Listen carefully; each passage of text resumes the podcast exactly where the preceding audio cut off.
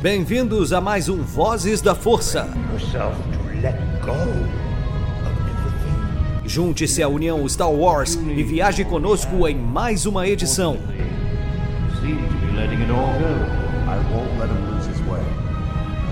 Seja também a fagulha que manterá a chama de Star Wars acesa por muitos anos.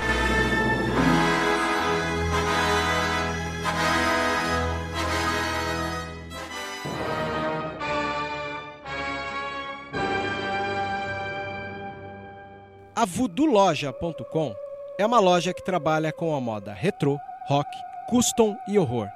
São 11 anos da cena alternativa. Se você não conhece, visita lá. Tem no Instagram Voodoo Loja, uma das melhores lojas e parceira nossa. Isso é rock and roll puro.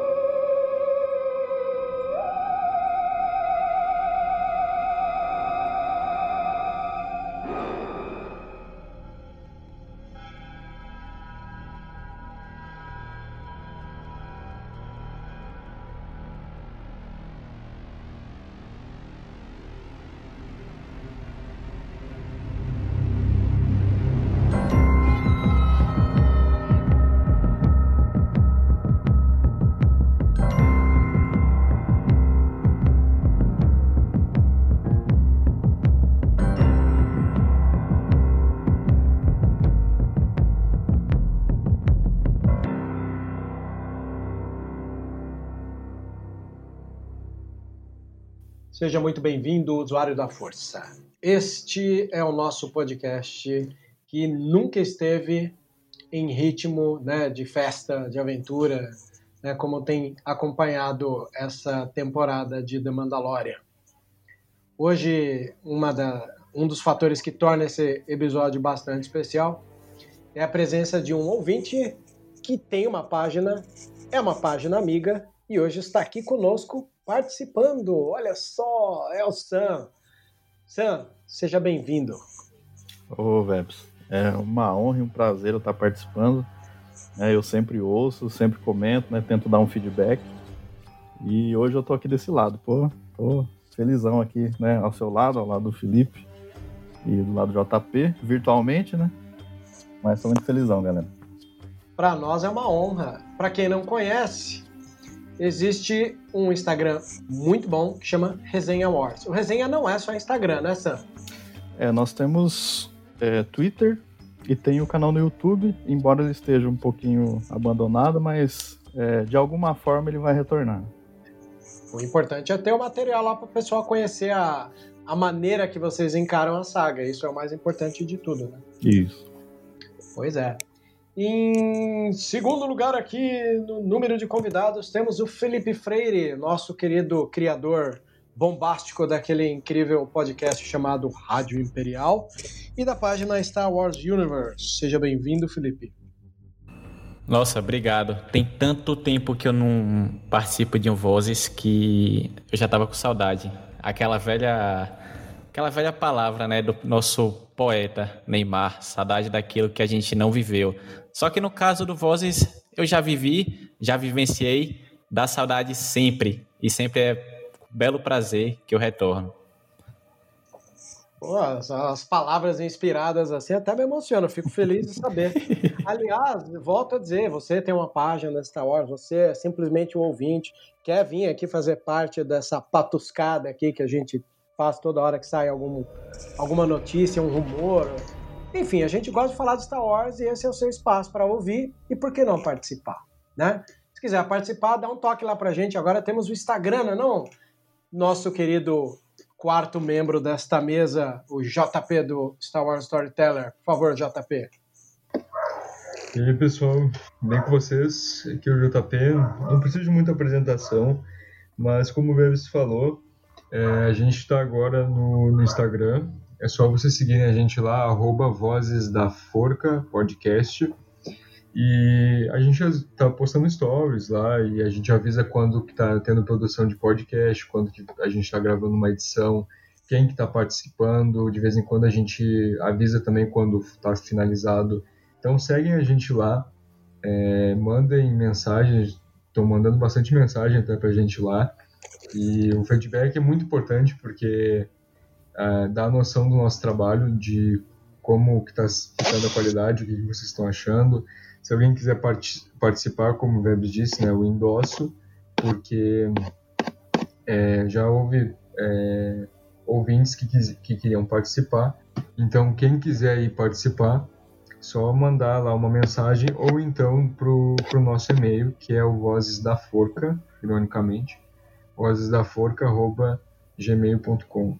E é isso aí. É isso aí. Vamos começar agora com o episódio que, embora relembrando, né, a gente tem o costume de chamar de Season 02, episódio 04, né? Mas ele também pode ser chamado de. Esse é o 13 terceiro, é isso? Me Não, confirmem.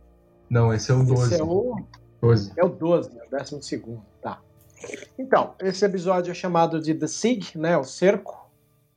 E a gente tem. Aliás, esse é um detalhe interessante de se analisar, né? Ah, ah, o capítulo ele começa ali né, da, com a Razor no espaço e a, a, nave ainda com aqueles enjambres né, do, do Mon Calamar e com aquelas, uma manutenção aquelas, feita, né? Pode aquelas, falar. Gambia, aquelas gambiarras. Gambiarras, enjambres e tudo o que for possível. Eu gosto bastante desse capítulo porque ele tem algumas noções de cinema, principalmente quando a câmera mexe com o foco e você vê na profundidade de campo, além do fundo do mando, um buraco onde está ali a criança mexendo com os cabos no momento mais Groot possível, né? O que, que vocês acharam dessa parte? Eu gosto muito dessa parte porque ela causa um certo incômodo de propósito e gratuito com essa coisa dele tentar desenhar as coisas para criança entender. Não sei vocês, mas sabe aquela coisa tipo, eu sei que estou sendo incomodado de propósito, né?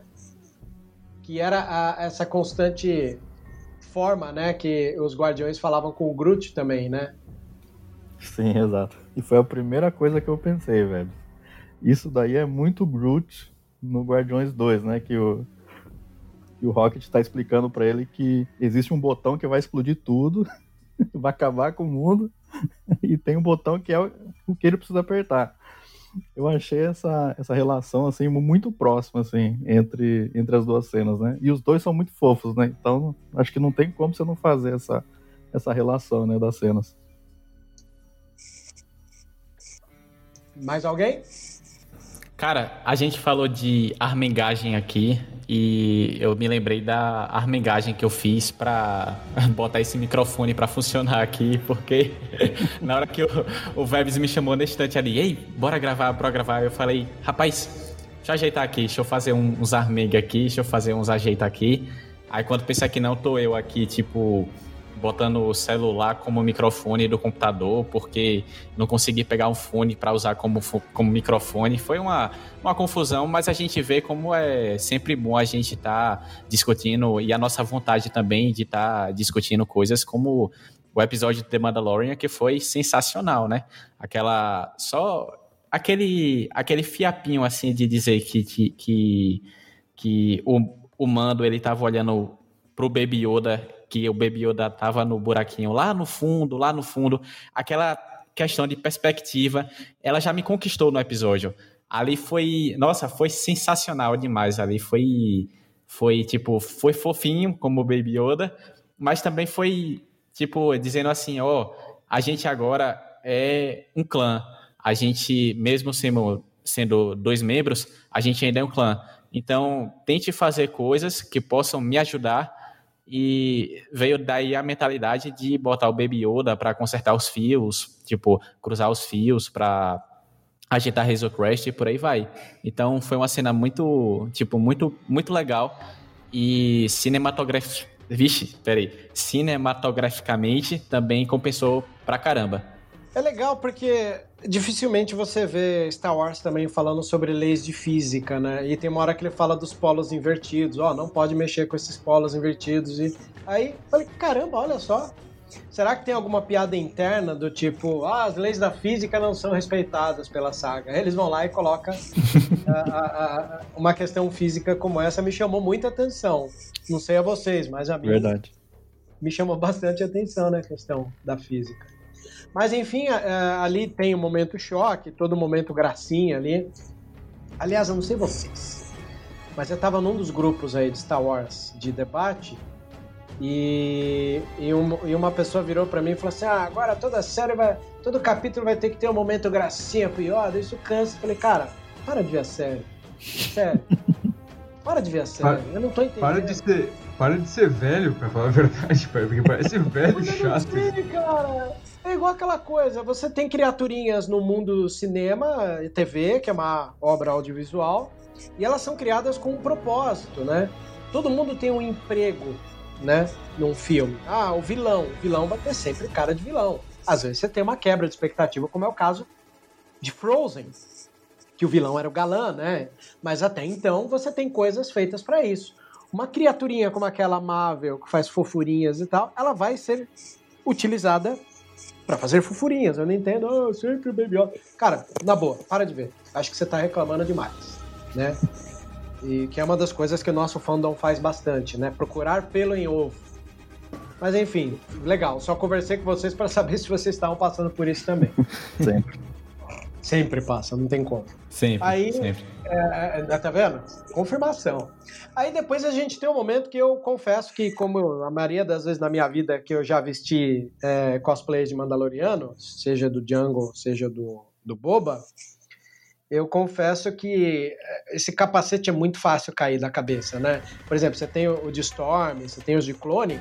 Cara, você pode fazer, meter a mala de, de, de Office Boy, que encaixa o capacete meio que saindo do, do, do, coco assim, da cabeça, e ele ali fica. Já o capacete de Mandalorian é um problema. Se você levanta e deixa ele mais ou menos levantado, ele cai lá para trás.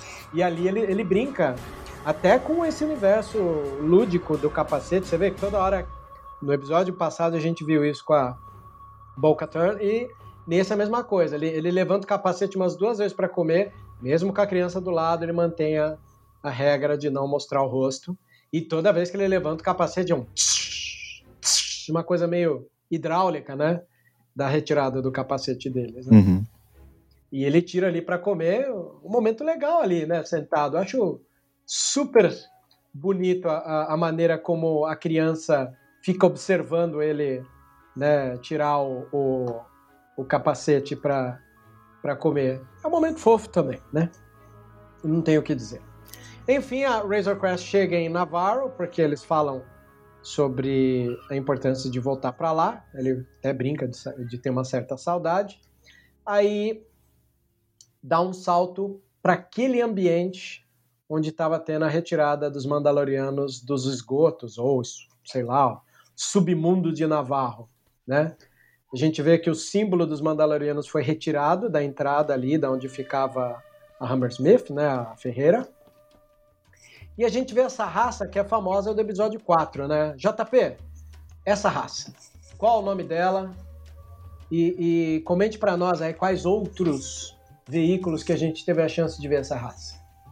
Bom, tu tá falando na verdade dos Aqualish, que são aquela raça que a gente vê lá no episódio 4 daquele cara que fica invocado com o Luke lá, tirando com ele, querendo puxar briga com ele, que aquele lá é o Pão da Baba. E aquele lá, e junto com ele tá também aquele cara de porco, que é o Dr. Evazan, que eles aparecem em Rogue One, inclusive, é muito legal aquele camel. E a gente vê essa raça, na verdade, em vários veículos, em várias mídias, é, principalmente em HQ. É, tem um Jedi da, da época do, da nova Ordem Jedi do Luke, que a gente vê lá em Legacy of the Force e New Jedi Order, que ele é dessa raça. O que é, é, desconstrói o fato de eles serem uma raça briguenta, porque eles são conhecidos como uma raça bem, bem territorial e bastante, é, bastante violenta até. O que é irônico, porque eles são de um planeta aquático, geralmente espécies subaquáticas como Mon Calamari, é, Selkaf, e Corrin geralmente são mais pacíficos, com exceção de Corrin, mas eles são bastante agressivos até. E tinha esse Jedi que era uma, uma exceção à regra. E aí a gente vê vários deles lá no esconderijo que era dos Mandalorianos em Nevarro. Pois é. Aí, o que, que eles pegam? Pegam aquela criatura nova que parece um Quati.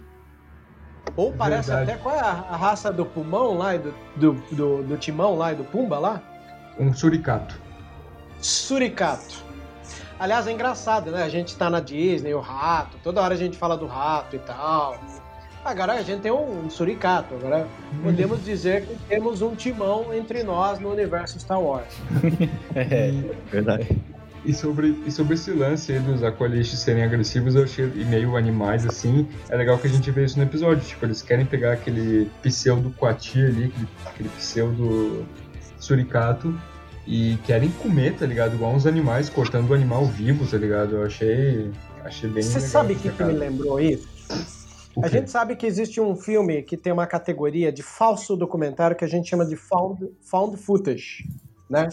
Found footage é o nome que a gente dá para esses falsos documentários, onde o mais famoso que nos segue hoje em dia na memória é A Bruxa de Blair Eu já ia mencionar. e é, é, o, o- e é o, o Cloverfield o Monstro. Mas o pai dos filmes de found footage é um filme de horror que chama Canibal Holocausto. Se não me engano, Ah. o filme é de 79. Já É assisti. dirigido pelo Ru- Ruggero Deodato e conta a história sobre um, um bando de jovens brancos que vai na Amazônia peruana, taca o terror numa, numa tribo de, de canibais, bota fogo na tribo. E o que, que acontece? Eles sofrem o levante desses canibais que comem eles vivos, né? Nesse documentário que é baseado em material encontrado após a morte deles, que é o que caracteriza o found footage. É a edição de um material encontrado, né? E eu acho Dois que- momentos bem cruciais. Pode falar, JP. Anota que- aí que eu falei também, pode falar. Eu acho bem doido aí esse, esse estilo de filme, porque muita gente acaba acreditando, tipo, na época que Bruxa de Blair lançou, que foi em 2003, é, eles lançaram o filme com a propaganda de que eles acharam o- os registros lá na floresta e o, não tinham, ninguém mais tinha visto aquelas pessoas lá, aqueles dois caras e a mulher que foram lá. E eu acho bem interessante esse, esse tipo de formato. E teve uma releitura, não sei se tu já assistiu, mas tem uma releitura, um, um remake desse Holocausto Canibal, ele é de 2007, se eu não me engano, que daí é, os jovens brancos, na verdade, eles são naturalistas, eles vão para estudar uma, uma tribo canibal, só que de longe. É, porque eles não querem entrar entre eles, porque é perigoso, e aí é na Amazônia, na parte do Brasil. E aí eles acabam se metendo lá, enfim, dá muitos problemas. Diferente dessa versão original que eles é, tacaram fogo neles, né? Nessa eles queriam, na verdade, só estudar a tribo. Pois é. Esse filme é muito polêmico porque tem dois momentos no Canibal Holocausto, de 79, do Ruggero Deodato, que vai mostrar é, os indígenas matando um coati vivo. Né? Eles pegam um coati que fica dando esses berrinhos igual essa criatura deu nesse capítulo. Eu até me lembrei, na hora eu lembrei de Canibal Holocausto. Tá? E tem um momento que eles arrancam o casco de uma tartaruga. Para vocês terem uma ideia, o Ruggero Deodato sofreu processo do IBAMA do Peru, né? Vários processos, o filme foi tido como maldito.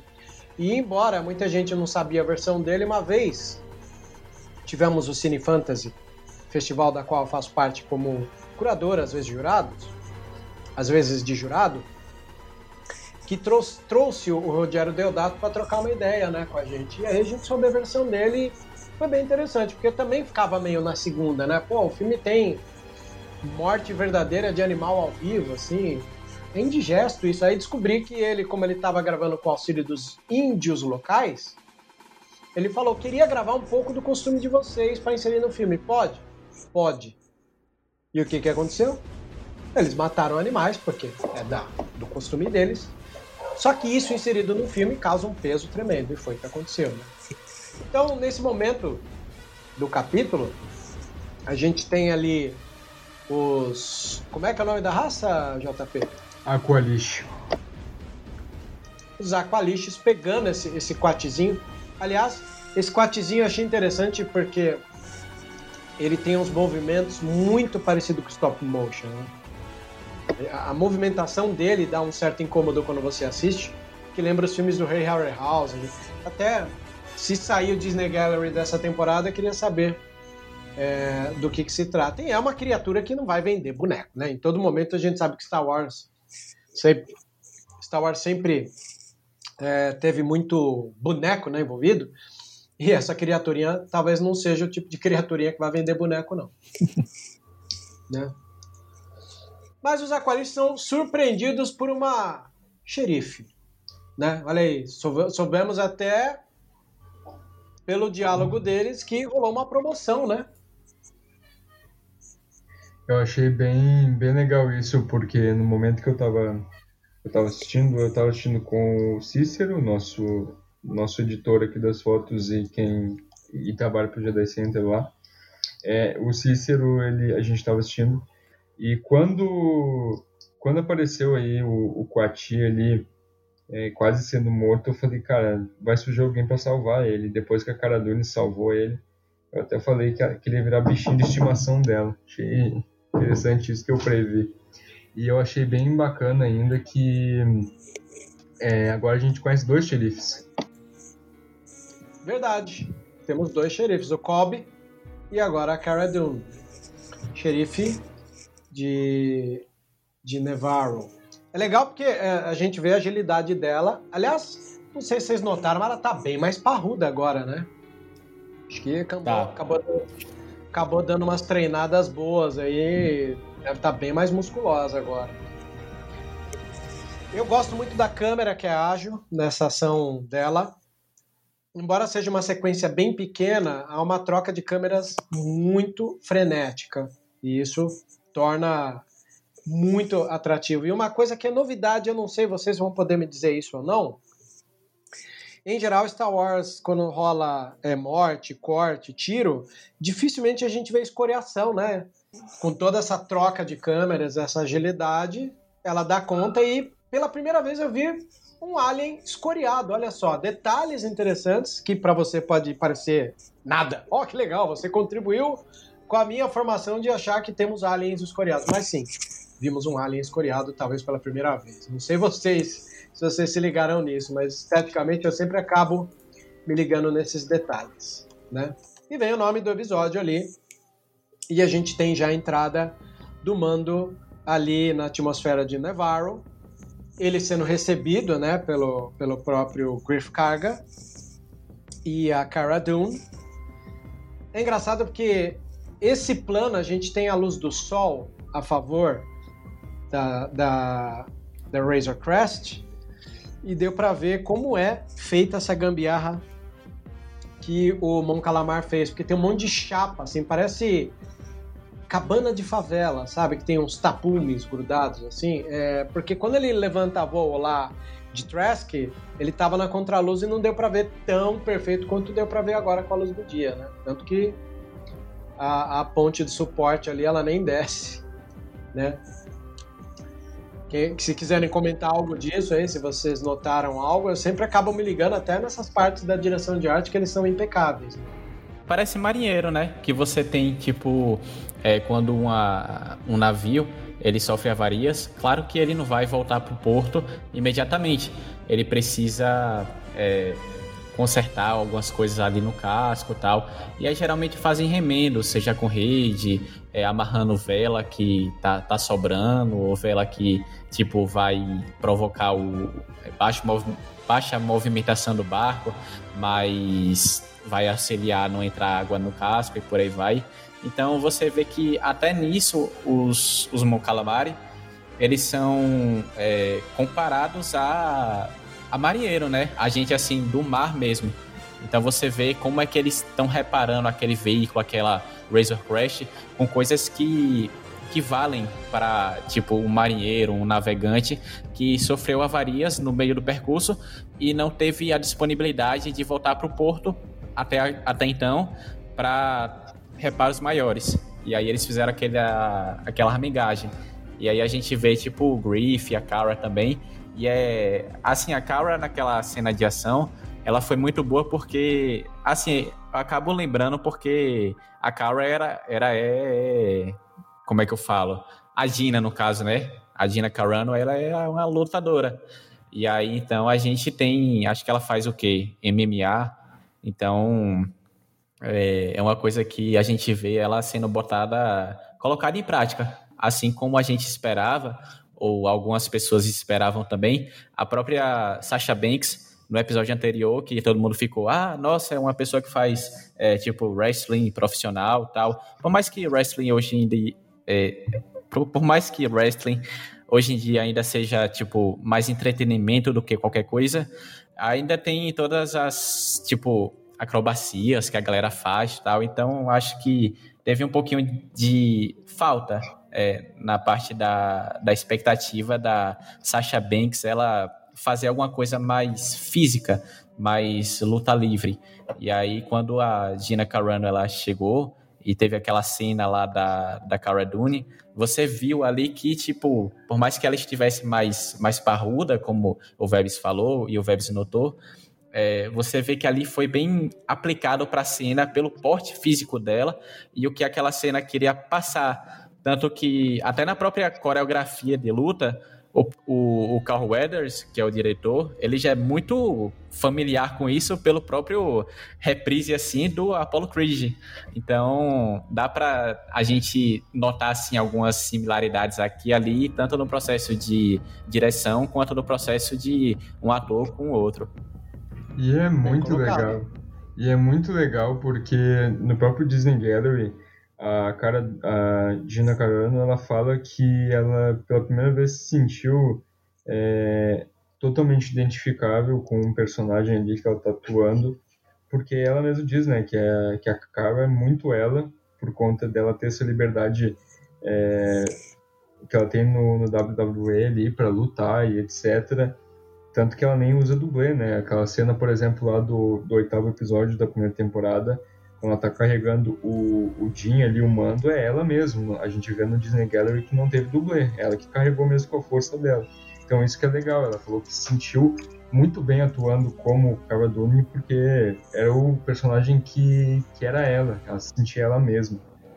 É a cara dela né? ha, ha, ha.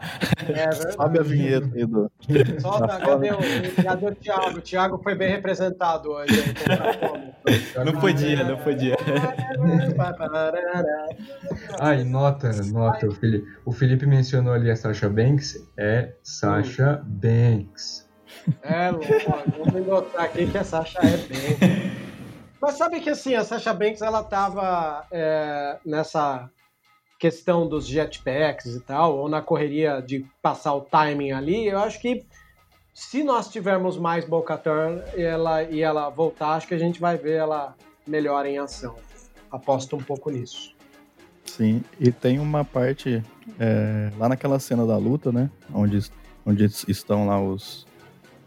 aqueles. Vê se eu vou falar direito aí o nome da, da racha. É. Aqualis? É isso? Isso. Aqualista, tá.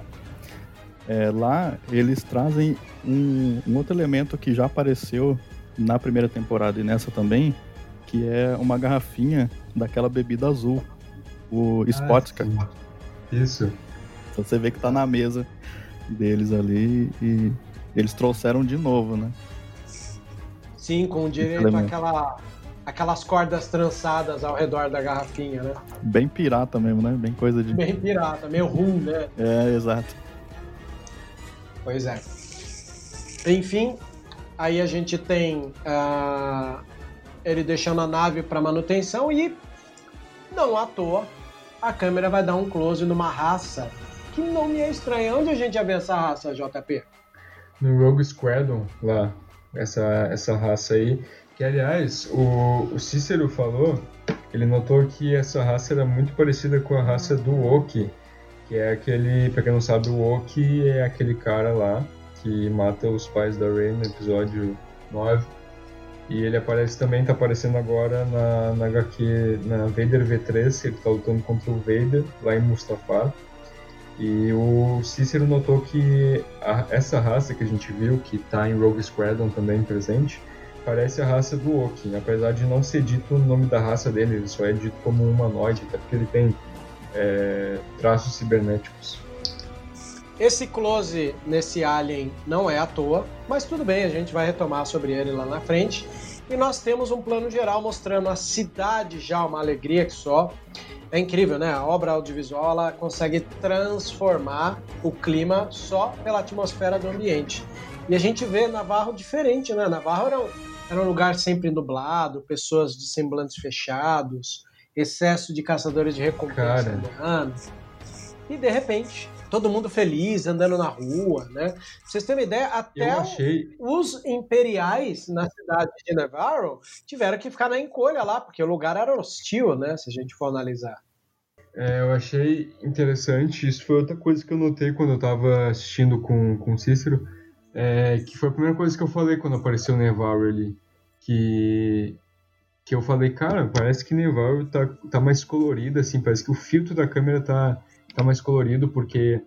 é, e também parecia que tinha mais movimento, tinha mais gente andando pelas ruas ali na área central de Nevarro, parecia que tinha mais gente vendendo também ali produtos no, no meio do comércio, parecia mais movimentado, sabe, com mais vida. É, e na primeira temporada, Nevarro parecia, pare- só faltava sair aquele feno de filme de faroeste, quando não tem ninguém, porque a cidade era deserta e agora tá totalmente mudado depois da primeira temporada. Bem verdade isso daí. E a gente vê pessoas felizes. É uma outra cidade, né? É o que a gente chama uma cidade liberta. Aí eles entram na escola, a própria Cardone fala que muitas coisas mudaram por lá, confirmando. Aí, é, sabendo dessa missão que eles têm, Griff carga com a criança já, que já pegou as a criança no colo desde a, do pouso da nave, né? Afinal, eles têm um elo muito grande, né? O Griff Carga foi curado pela criança, então Uhum. criou-se ali um elo muito grande, né? Aliás, E uma, aliás, uma coisa interessante sobre Nevarro é que, não sei se vocês notaram, mas tinha uma estátua em homenagem ao IG lá. Sim. Caramba, eu não notei, bicho. Vou ter que Sim. assistir o capítulo de novo. Mostra um pouquinho estátua- antes de entrar na Pena, escola. né? Que sensacional saber disso, gente. Vou até ver de novo aqui, tô feliz disso. Enfim, entra ali na escola, mostra ali uma unidade parecida com a do 3PO, falando sobre a orla exterior. Que legal, né? O ensino sobre o ambiente. Inclusive, É, e, e falar, pode falar. Inclusive aquele quadro que aquele droid de protocolo estava usando para ensinar eles ali sobre os sistemas era o mesmo tipo de quadro de taxação que a Aliança usava é, ali na- nas bases deles, conforme a gente vê no episódio 4 e no 5. E também na Resistência lá no episódio 7. Achei isso aí muito legal também. E outra coisa, uma, cara, essa informação eu gostei muito porque bateu com fez coerência com algumas coisas do Canon.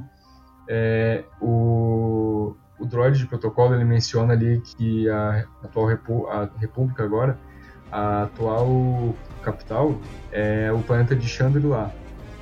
E a gente sabe Uhum. lá por lá pro Bloodline, o livro da, da Leia lá, Legado de Sangue, que esse era o planeta que era o, o a capital ali naquele momento, naquela época. E outra curiosidade é que foi o planeta onde o Kylo nasceu, o o Ben Solo, Chandrila. Detalhe que eu não sabia. Obrigado pela informação. Muito bom, né? Você vê o clima. Aí o Griff Carga coloca ali a criança numa das carteiras da, da sala de aula. Embora não tenha nada a ver, uma das coisas que eu gosto muitas vezes quando assisto cinema iraniano é mostrar a relação que o cinema iraniano tem com a prática de ensino, né? Tem uma cineasta mulher que chama Samira Malkamabaf. Ela é filha do Momsen Malkamabaf. E bastante filme dela tem sequências com crianças aprendendo em escola. Eu acho isso muito legal. Um detalhe só que, que torna né, essas crianças com as roupinhas características me chamando tanta atenção. No momento que o Griff Carga deixa a criança na carteira e sai, a gente tem um close de uma fofoca entre meninas e uma delas tem o cabelo igual da Ray, né? Não sei se vocês notaram. Sim, foi, foi algo inclusive que eu falei também quando tava assistindo. Que tinha uma Ray ali e que o. que até eu, eu brinquei com o Cícero falando, ó, oh, vamos dizer agora que a Ray tava presente ali em The Mandalorian, que tinha uma garota com o cabelo dela.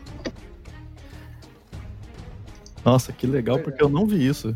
Eu não vi, vou ter que assistir de novo. É, é, é legal, essa, essa, pois é, essa, essa reunião aqui de podcast, ela gera sempre essa vontade de rever, porque são detalhes que a gente perde. É, e, tem uma, e tem uma parte aí, né, que é, a hora que o Griffith fala que vai deixar a criança na escola, né, o, o Mando repete aquela mesma frase, né, que ele falou lá no primeiro episódio, né, é, wherever I go, he go. Vai, eu... é, aí o Griffith, não, a é. gente vai vai para uma base, né, aquilo não é lugar para criança, né, mas a gente vê que, que o Mando tá, tá bem ligado, né, e eles trouxeram é, mais uma referência aí de um, de um episódio anterior, né? Bem lembrado. E é engraçado porque depois que eles saem, né? Pode falar. Ah, é, perdão, eu só ia falar que parece que é um tema constante que o Mando ele sempre está se metendo em muito perigo e aí ele tem que estar tá, é, arranjando alguém para cuidar da criança, como ele fez no episódio anterior, lá com o, o Mr. Frog e a senhorita Frog também. E agora com que ele deixou na escola e tudo.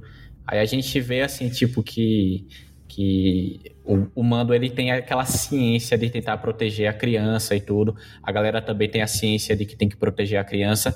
Não é só mais um, um, um elemento de batalha, por assim dizer, sabe?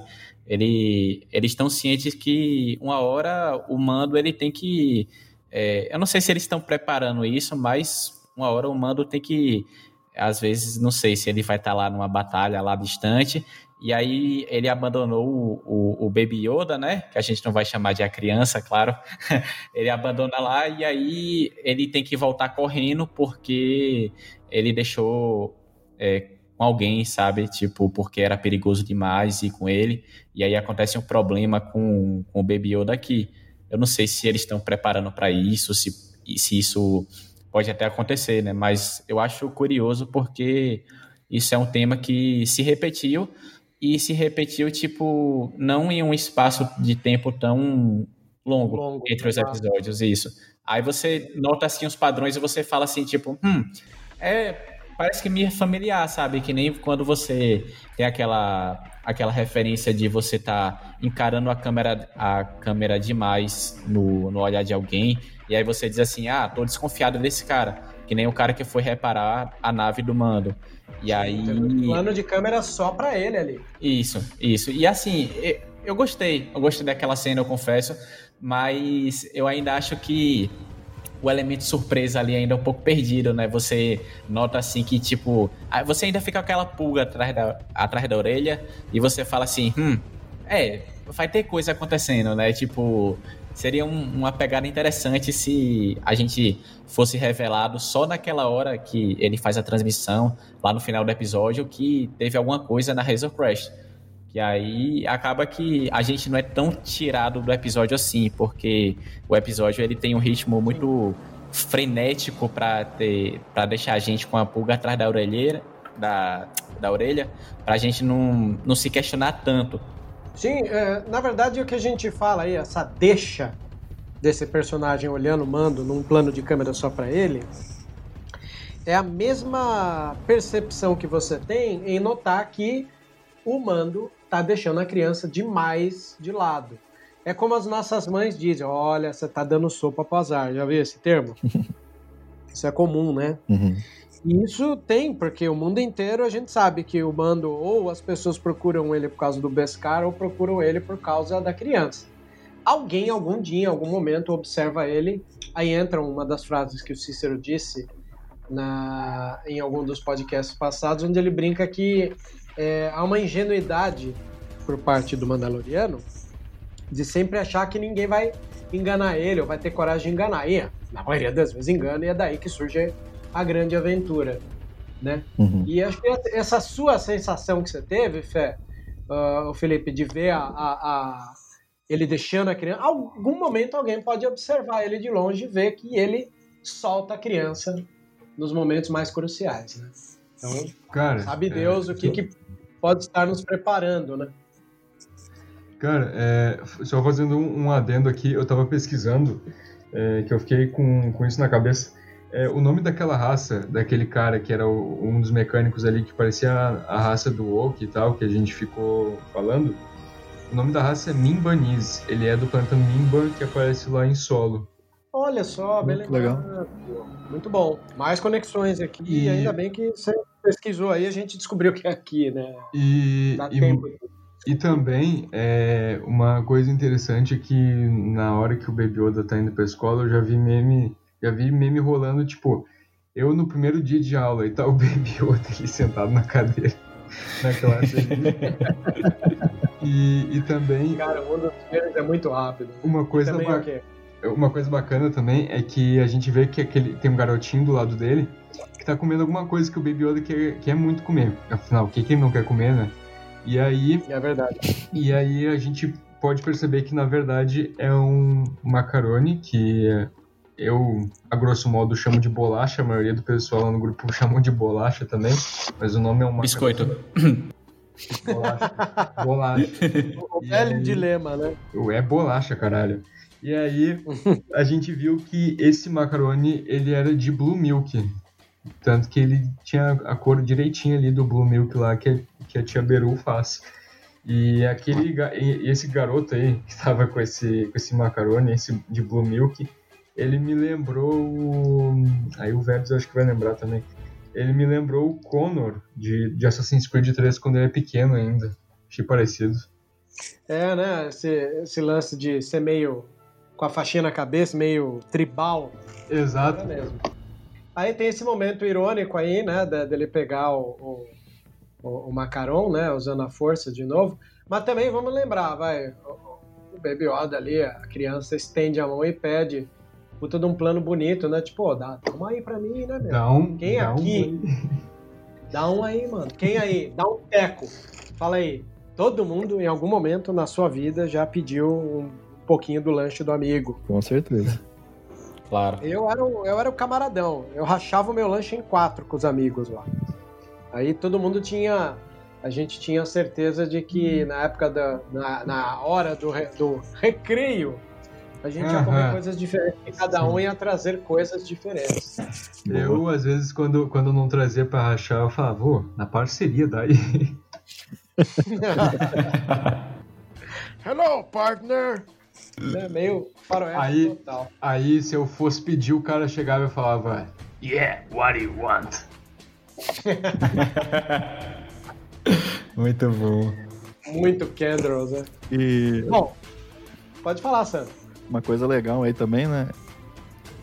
É que depois do, do episódio anterior, né? Onde o Baby Yoda ele viu o nascimento lá, do, lá dos filhotinhos, né? Do, do Mr. Frog da Lady Frog, né? Ele. é, ao invés de, de ele usar a força pra, pra, pra sufocar o menino e pegar o, o macarrão, né? Ele só puxa com a força, né? E pega, né? Ele, ele é, aparentemente ele tá perdendo aquela aquela coisa é, meio violenta, né? Por, por instinto, né? E tá ficando um pouquinho Sim. mais dócil, aparentemente, né? É, são pequenos atos que às vezes vão construindo que você vê que ele tá deixando de lado um pouco essa crueldade, bem lembrado. Aí eles saem ali da sala e eles entram no escritório, que provavelmente é o escritório ali do Griff Karga.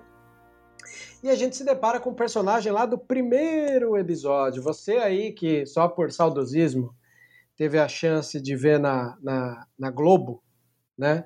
O, o, o Mandalorian passar nessa segunda-feira dessa semana, pôde, né?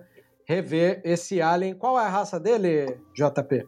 Vou ficar te devendo, porque eu tô procurando aqui, inclusive. Eu tinha anotado o nome dele, desse, desse cara É o não né? lembro. Isso, Mithril. Eu tinha anotado o nome dele, mas agora... Mithril é o nome? Ou Isso, não? é, Ah, o- não, é o Mithril é a nome raça. dele. Não, o nome, é o Ah, nome tá. dele. O nome dele. Tá. Mas a raça eu vou pesquisar aqui e já falo.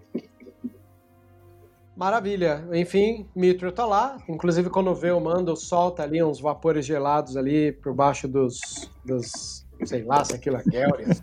Eu achei isso demais. né? Cara, É, eu todo, achei- né? Eu achei dele. maneiro, eu achei muito maneiro, porque, tipo, é, isso aí foi uma referência. Como ele é um. Como ele é uma raça aquática, uma raça subaquática, é, isso aí, pra quem não sabe, é um mecanismo de defesa dos povos que eles soltam uma tinta quando eles estão com medo ou quando eles estão ameaçados, que é uma técnica de autodefesa deles. Eles soltam essa tinta, que é a mesma coisa que o Mithril fez ali quando viu o Mandaloriano, o Jin. Pois é, sistema de defesa ali on o tempo inteiro, né? E é legal porque o, o, o nosso Mandaloriano não, não poupa a palavra, não. Ah, está aqui, né? É o tipo de coisa que a gente dá risada com o bulinador, né? Quando encontra o cara do Billy. Ah, você, né? Engraçado que eu tô assistindo a série Fargo. Aliás, maravilhosa. Se vocês aí não viram, vejam. São três temporadas no Netflix e a quarta agora tá saindo lá fora. Na qual a terceira temporada temos o Ivan McGregor, o nosso eterno Ben Kenobi. Aliás, Obi-Wan Kenobi, né? Já que Ben é o velho Ben, com Alec Guinness. A terceira temporada, o, o, o, o Ivan McGregor interpreta dois personagens. Então, ali a gente vê a maestria de um, de um, de um cara como esse. Mas, enfim, É, fazendo um adendo aqui, que a gente estava falando ali sobre o Mithril, é, eu pesquisei aqui e na verdade a raça é o nome mesmo Mithril. E aí, tanto que aquele personagem está identificado ali na Wikipedia como Mithril é, não identificado, né? Que não é dito o nome dele. Isso me faz lembrar um amigo meu do 501 ST que se chama Skip. Ele é o comando atual do 501 ST no Brasil e ele nomeou o cachorro dele de cachorro. Boa. Nada mais justo, né? pois é, então a gente chega lá, cachorro, cachorro. É, interessante. A falta de um nome, chama ele da raça dele. Então temos aí o Mithril sendo chamado de Mithril, né? Enfim. Ali a gente vê que ele está pagando a dívida dele com o Griff Carga com serviços, né? Uhum. Aí a Cara Dune abre ali um- um- uma plataforma holográfica para mostrar né, onde fica um lugarzinho esquisito, onde parece que é uma das células sobreviventes do Império. Um detalhe que, se eu não me engano, a, a tela de abertura do Republic Commando é um transmissor holográfico desse aí, não sei não. Eu me lembro que na tela inicial você tinha esse transmissor holográfico muito parecido. E ela mostra ali no mapa, né? O lugar que eles têm que ir, que é um lugar meio esquisito, né? Alguém tem algo a dizer aí até então? Ela mostra a base. é, o Griff Carga fala sobre a paz que ele quer que mantenha ali na região dele. Aí volta, tal qual o Felipe se observou em falar: ó, estamos nos repetindo em mando precisa deixar a criança. Também estamos nos repetindo, o que eu não vejo problema, acho que nem ele também, no quesito: olha aqui, ajuda a gente aqui, que a gente te ajuda aí. A nave tá consertando, vamos lá resolver esse BO, né? Uhum. Então, acho que é bem comum, a série inteira meio que se baseia em trocas de favores. Uhum. E eles estão ali num, num, num Sand Speeder muito parecido com aquele que o Luke usa no episódio 4. Né? O Mitro, inclusive, pilotando extremamente incomodado, tomando altos peteleco, né, cara? Acho engraçado que toda hora que ele tenta falar alguma coisa, toma uma cortada do, do, do Griff Carga. É, virou a figura de bullying ali, não tem nem o que dizer. E eles chegam no lugar. Aliás, vocês. Suponho eu que todos vocês jogaram jogos de videogame a ponto de lembrar que essa base é, imperial ela tem muito cara de base de jogo de videogame, né?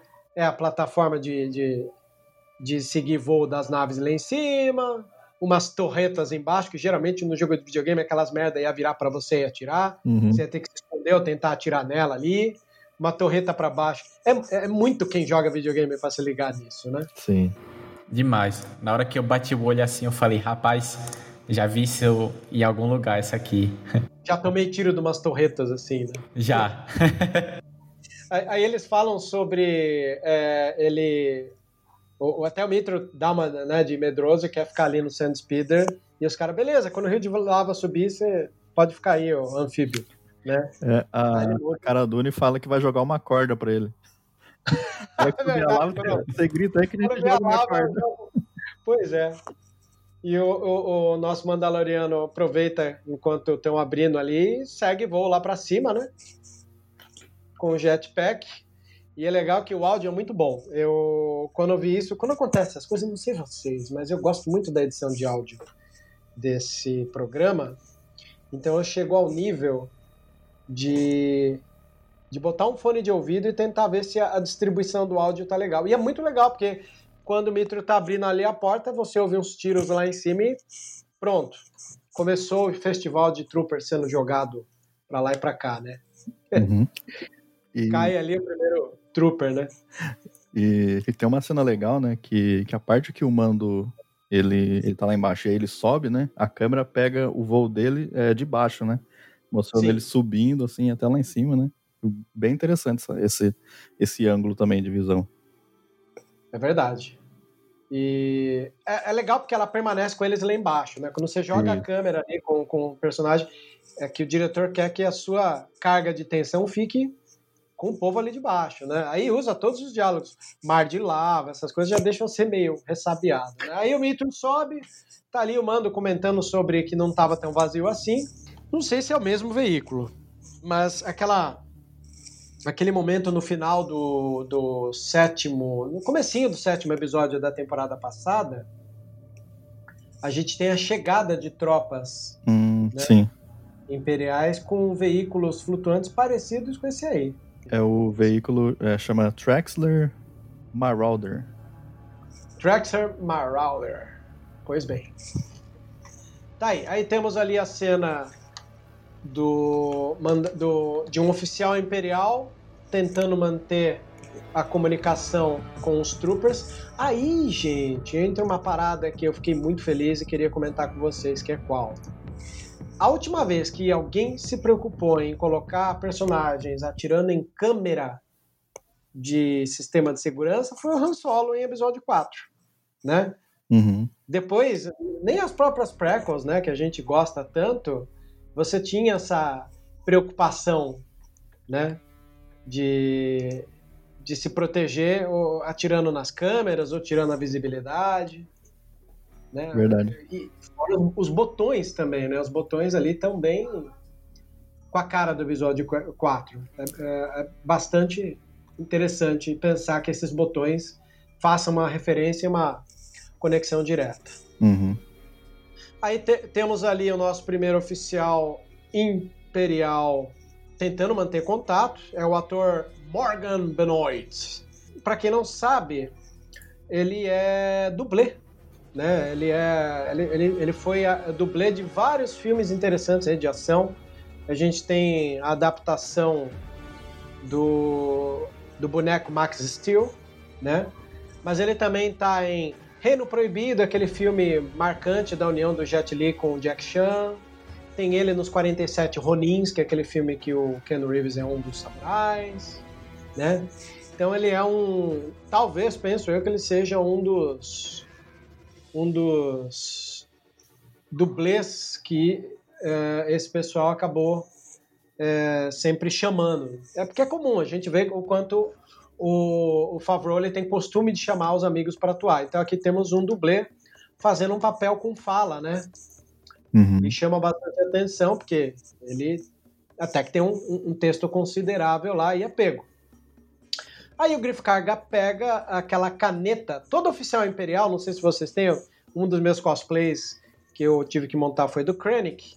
E o do Krennic é uma roupa de oficial assim com capa, apenas isso, né?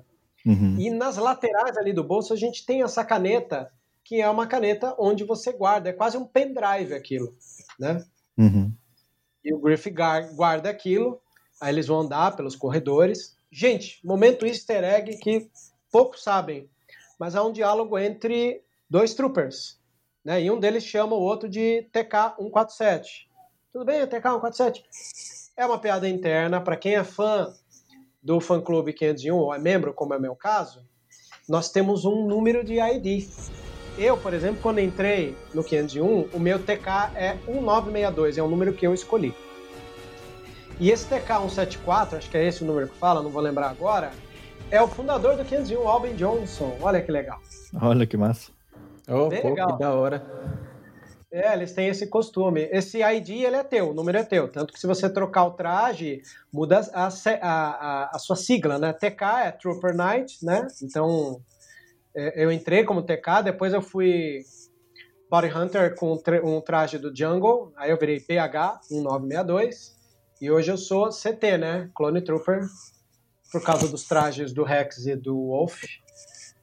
Clone Trooper 1962. Então é comum a gente ter o nosso ID ali, citam o ID do Alvin Johnson. É uma maneira de agradecer o nosso fundador do 501 ST, o fã-clube presente no mundo inteiro. E você vê quanto eles foram presentes também, até na própria, no próprio episódio final, né? Que eles precisavam de uma legião, literalmente assim, de Stormtroopers, lá na primeira temporada para fazer o cerco, né? Que o, o Griff, a Carol, o Baby Yoda, o IG-11 e o Mando estavam dentro de uma construção. E aí o Moff Gideon teve que chamar um bocado de trooper e tal. E ali foi, tipo, gente, tipo assim, cosplayer, né? Ali foi a Legião 501 que foi convidada ali para fazer a ponta na série, né? E aí você Sim. vê como a galera realmente tem aquele apreço, porque sem e você vê no próprio Disney Gallery, né? Tipo assim, se não fosse os fãs, se não fossem os fãs, Star Wars não existiria. Não existiria do jeito que existe hoje. Então, é, então, e por causa daquilo, é, aquele episódio de The Mandalorian não seria o que, o que foi é, se não fosse a participação de fãs também. Então você vê como até isso, né? Eles bebem, eles conseguem beber da, da, da, fonte, né? De dizer assim, ah, bora fazer uma referência aqui, tipo, é, usar esse tipo de, de referência mesmo, né? De estar tá bebendo na fonte e tal. E eu pesquisei aqui o, o, o, o cargueiro, o transporte. O transporte se chama Trackler. Como é? Traxler Marauder? É isso que o, que o Sam falou aí. E aí, com esse nome, eu consegui acessar aqui na Wikipedia. E o, o transporte original dos Troopers, ele era um K-79 S-80. Ele, ele é um transporte diferente, mas ele é bem similar e era um transporte imperial, esse, esse K-79, que foi usado para tipo action figures e essas coisas assim. E é uma coisa até que o pessoal fez piada, dizendo assim: ah, é, The Mandalorian é uma série onde seus brinquedos mais esquecidos viram realidade, sabe? E aí tá lá, tipo, K-79 e S-80, que foi, tipo, possuído por três pessoas no mundo todo, tá lá na série, né? Fazendo a, a sua referência lá. E, e falando em, em referência é, sobre questão de fã, questão de tal, quando o, a, a Android de protocolo tá falando lá na, na, na, capital, tal, essas coisas, e fazendo é, a Region Way, Region Route e tal. É, eu bati o olho e eu achei até engraçado porque essa Region Way ela foi uma, uma, um tema bem frequente em uma sessão de RPG que eu joguei com o Lucas lá do Star Wars Universe. A gente lá faz sessão de RPG e tal, então quem estiver ouvindo aí quiser é, entrar em contato com a gente e tal, pode pode entrar em contato à vontade. Aí dizer assim, ah, eu ouvi você aqui do Vozes, bora jogar uma sessão de RPG aqui e tal. Aí a gente monta. E aí, o Lucas, ele é um Game Master, tipo, fantástico, sabe? Tipo, fenomenal. E aí ele encaixa referências, encaixa tal. E aí tem lá, tipo, a Region Root. E aí eu falei, pô, conheço isso aqui, sabe? Tipo, isso aqui é, é uma coisa que a gente usava nos RPGs e tal. É uma coisa que deixa a galáxia, tipo, um pouco mais conhecida pra gente. E é uma coisa que a gente aprecia de ver, porque quando, quando a gente está trafegando naquele terreno não tão familiar, algumas coisas que a gente já gosta, a gente já acompanha e a gente conhece, tem aquele certo respaldo, por assim dizer, a gente abraça coisas que nos deixam mais confortáveis. Então a gente abraça nomes tipo ah, ah Coruscant, sabe? A gente tem aquela menção ah, Coruscant, capital galáctica, e você fala ah, que massa, né? Tipo, e aí você já associa, você já associa de uma forma mais rápida que a ah, Chandrila agora é a capital da República Galáctica e tal, porque você já teve aquela referência de dizer assim, ah, ali era Coruscant, você já conhecia Coruscant, a gente está fazendo a referência bem legal aqui para você já, sabe, dar aquela captada bem marota no que a gente está tentando, é, no que a gente está tentando passar. É bom porque tem muita gente que reclamou que o episódio 11, não, episódio 10, tem, é, eu vi isso nos grupos, né? Como eu disse para vocês, o fã de Star Wars ama reclamar. Uhum. E alguém disse: Ah, esse episódio não serviu para nada. Eu achei bem esquisito dizer que não serve, né, pra, como se, os, como se a, toda a contação de histórias tivesse a obrigação de servir para algo. Penso eu que toda a expansão de universo com aliens, veículos, né? ela por si só já tem utilidade da expansão. Você não tem que escravizar uma série de dizer que ela tem que servir para algo, porque dentro do discurso de dizer que ela não serviu para nada, já mostra que o fã Star Wars esguela ou obriga que cada episódio deva ter uma conexão, sim, com alguma coisa. E eu acho que não. Se uma das coisas que a série Mandalorian fez muito bem na primeira temporada é abrir um nicho novo, pegar um, uma lacuna de tempo que ninguém explorou ainda, uhum. sabe? Trazer toda, todo um experimento que você não tem que escravizar. Ah, tem, temos muitas obras que retratam esse período? Não, não tem muito. Então eu tenho a liberdade de criar. E é isso que eu vou fazer. Já que eu vou criar uma série sobre o espaço entre episódios 6 e 7, meu, vou ser o precursor nisso. Vou fazer episódio até de Mamãe Aranha protegendo as aranhas. Gostou? Morda o cotovelo. Vai fazer o quê? Tá perdendo a chance de ver a, a humanidade que a série traz porque tá querendo fanservice. Aí fica difícil, né? Uhum, é. Poxa, e assim, tipo, a gente acaba falando assim que ah, é, a gente acaba escutando, na verdade, que ah, o episódio não é importante, não é essencial tal. Mas, assim, a gente assiste porque gosta, né? Ninguém assiste nada porque não gosta e tal. Então, pô, se o cara tá tão infeliz assim com a série e tal, para de assistir, né? né? Tipo, não é difícil fazer isso. O cara parece que gosta de, de se punir, dizendo assim, nossa, isso aqui tá ruim, sabe? Vou continuar assistindo, mas, meu Deus, isso aqui tá muito ruim. Não, mas bora assistir, bora assistir, sabe? E, e a arte, né? A arte, tipo, o que pode funcionar para mim pode não funcionar para você, e, ou vice-versa. E o gostoso é isso, porque na verdade é daí que surgem as discussões, surgem, sabe, assim, aquele, aquela formação de opinião e tudo. E, e, e surgem também os grupos de debate, os debates e tal.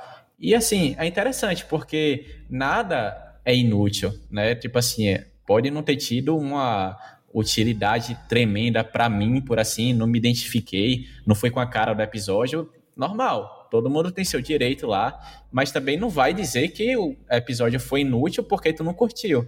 Tu não curtiu? É opinião, mas sua opinião não é o fato, né? Sim. Além do fato de que também nós temos um, uma utilidade, já que tá falando não me serviu para nada, quem assistiu a primeira temporada achava que o episódio Gunslinger não tinha servido para nada. Aí chega o episódio 9, uh, ou o episódio primeiro da segunda temporada, uhum. ele retoma as pontas que não estavam soltas, mas pontas ali em haver do episódio Gunslinger. Então, é um imenso painel que vai se completando. Não tem jeito, uhum. né? Eu acho que, como eu disse, né, a gente está com uma juventude hoje em dia com muita pressa das coisas. Sim, e e toda a história de herói, né? A gente, ele, é, o que é comum a todos é que eles sempre vão passar por obstáculos, né? É, e dificuldades que impedem ele de chegar ao objetivo X que ele tem. Né? Então, então, toda vez que ele é colocado à prova, que tem um obstáculo, é, a gente vai conhecendo que ele vai superando, a gente vai conhecendo quais são é, as reações dele, né, mediante aquele, aquela situação, e aí a gente vai conhecendo mais o personagem, né? É, então, às vezes, a gente esquece é, da experiência do personagem, né? E a forma que a gente enxerga como esse personagem reage diante das situações. Né? Tem toda a razão. Verdade. E, gente, volto a dizer, a história está sendo contada. Você pode ou não querer ouvir. Se você não gostar, não pode colocar essa história a serviço das pessoas. Tipo, ah, não, a mim não agradou, então ele não é bom. Calma aí. Perguntou para o outro amigo se ele gostou ou não? É, eis a questão. Aliás, o, o Felipe ele falou uma coisa interessante que é assim: o grupo tá lá para a gente poder debater, não é verdade? Uhum.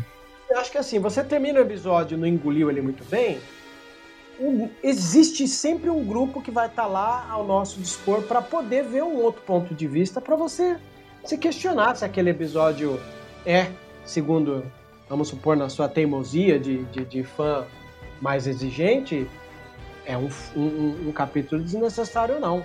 Né? A gente não, às vezes não para para analisar alguns pontos de vista e se você se predispõe a fazer parte de um grupo para poder debater é porque você não está lá como sabe tudo, muito pelo contrário, você está lá para absorver alguma coisa nova e não tem como a gente não absorver alguma informação de observação, né, através. Desse a chance que as coisas se ajeitam ou aquela peça solta vai se encaixar em algum momento. Só não seja tão exigente com o tempo, né? Pra ser sincero. Uhum.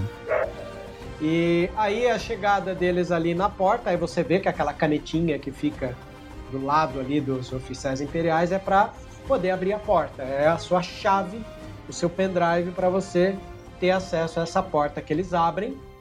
E aí temos aquele momento quase surpresa, ou a gente já tinha mais ou menos um preparo quanto a isso, em ver mais retratações de é, equipamentos que a gente já viu antes. É aquele equipamento lá que o, que o que até faz tipo uma referência que o Ben, tipo, o Ben Kenobi quando precisa desligar o raio trator, ele dá uma volta, né? Ele se meio que se pendura lá para para se esconder das tropas imperiais também tudo.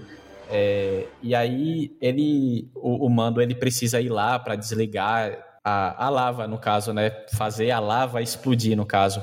E aí ele manda como sempre o o Mithril, né? Como é o nome dele?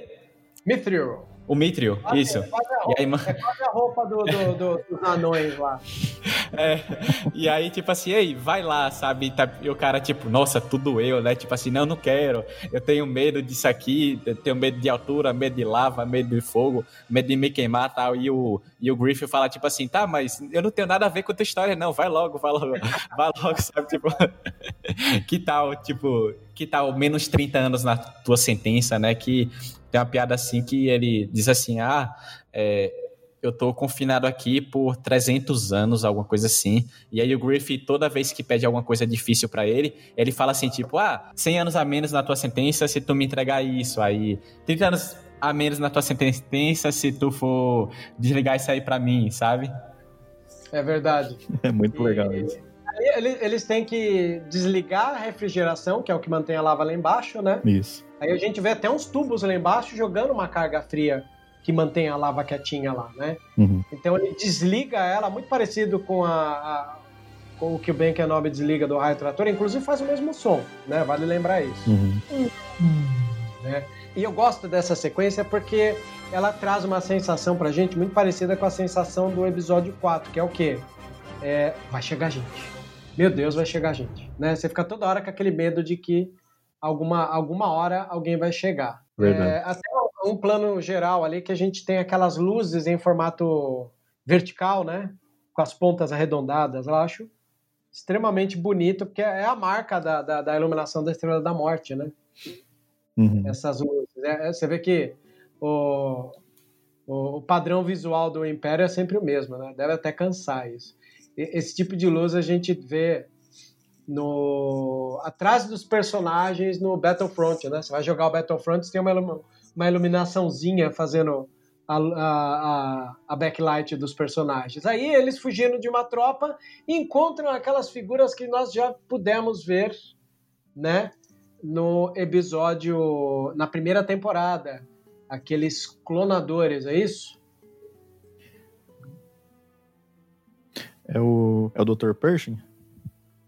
É, o Pershing, ele, ele é, são funcionários ali do Império com a mesma tipo de vestimenta do Dr. Pershing, né? Vocês chegaram a, a, a notar que aquele, aquela roupa é uma roupa que na primeira temporada, até quando a gente gravou o podcast, a gente comentou, opa, esse símbolo aí dele aí no... no, no Dos clonadores de caminho, né? Que Clonador. eles estão mexendo lá e tal. Eu vi alguém no, no Reddit, a várias fonte né, de informação lá que a gente tem sobre muitas coisas, que ali era um traje de gente que trabalhava na Estrela da Morte. Eu não sei a, o nível de veracidade disso tal, mas eu vi pelo menos alguma menção com um dicionário visual aí. E aí achei muito interessante, fora também, claro, a, a roupa do, do, do pessoal que trabalha com clonagem e tudo. A gente foi até um, um ponto de é, teoria, de referência enorme quando a gente falou assim, ah, é esse símbolo aqui que está na, na o brasão, né, que o Dr. Pershing ostenta no ombro, uhum. é o uhum. símbolo dos clonadores caminoanos. É o símbolo dos clonadores caminoanos. E Acho aí. Trabalho, né, a verdade. Como é? É, é quase um trava-língua falar é, isso. É, claro, sabe? E aí. e aí a gente fica, ficou teorizando, né? Dizendo assim: ah, será que ele, o Baby Yoda ele vai ter alguma coisa a ver com o retorno de Palpatine? Se ele, sabe, se ele tem alguma coisa a ver com a conexão das sequels, com o Snoke, se não tem, se é.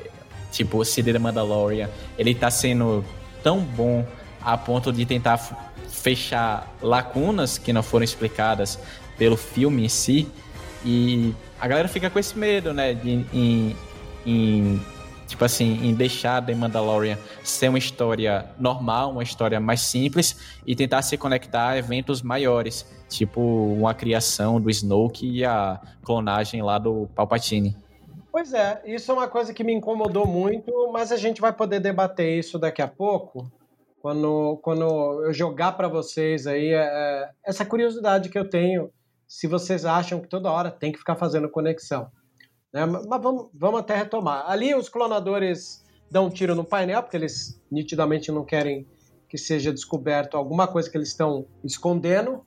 E aí eles notam que existem alguns tanques lá com alguns corpos deformados. Será que, pensando aqui com os meus botões, a primeira coisa que qualquer fã de Star Wars, assim, preso num, num exercício mental que eles repetiram e repetiram exaustivamente, ah, o Snoke, ah, Palpatine, não sei.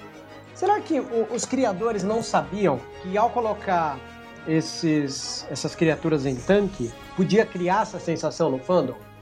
Tipo assim, eu penso comigo, eu vou colocar uns tanques com uns experimentos lá dentro. Obviamente qualquer um vai achar que é igual o, o, o Snoke. Mas aí é, pode ser isso planejado. Imagina se alguém num grupo, numa reunião de Story Group, ah, vou colocar umas criaturas no tanque. Aí alguém de Story Group, ah, mas vão achar que é o Snoke. Aí o Favreau pode fazer assim, é isso aí, eu quero realmente que pensem isso. Posso não usar o, o, o porquê disso, mas que bom se pensarem isso, é um desvio, né? É, a cortina de fumaça, né? Você. É uma... Isso, esse é o termo ideal, Sam. Cortina de fumaça. Até porque tem um corpo ali com machucado na cabeça igual do Snoke. Aí, nossa, olha ali, vou me, me apoiar. Gente, o que tive de piadas com essa teoria do Snoke, né, de memes, lembra? Fizeram que o Snoke, na verdade, era aquele trooper que bate a cabeça no episódio 4. Sim, sim. Ele bate na cabeça colocaram aquela criancinha que fala, ah, Master Skywalker, né? Que, que é terminado lá da, da, Verdade. Do, né, da, lá do Conselho Jedi, e de repente a criancinha tá lá e liga o sabre do, do, do, do Anakin. Uhum.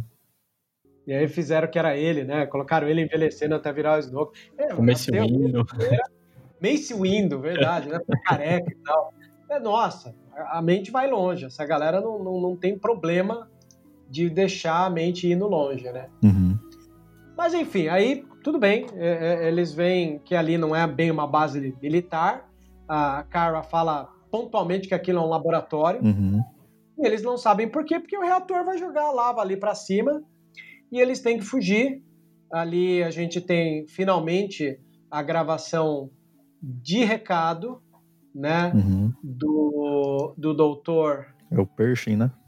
Pershing, falando, né, que a experiência não deu certo, que o sangue da criança. Então, ali a gente vê que é refugo. Aí a gente se toca que aqueles tanques são de refugo. Uhum. E até eles acham que faz tempo até que o, o, Mithril fala.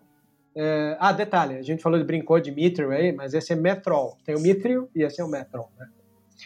Uhum. O Methrol ele fala que aquela gravação é de três dias antes. Isso. Né? Recente.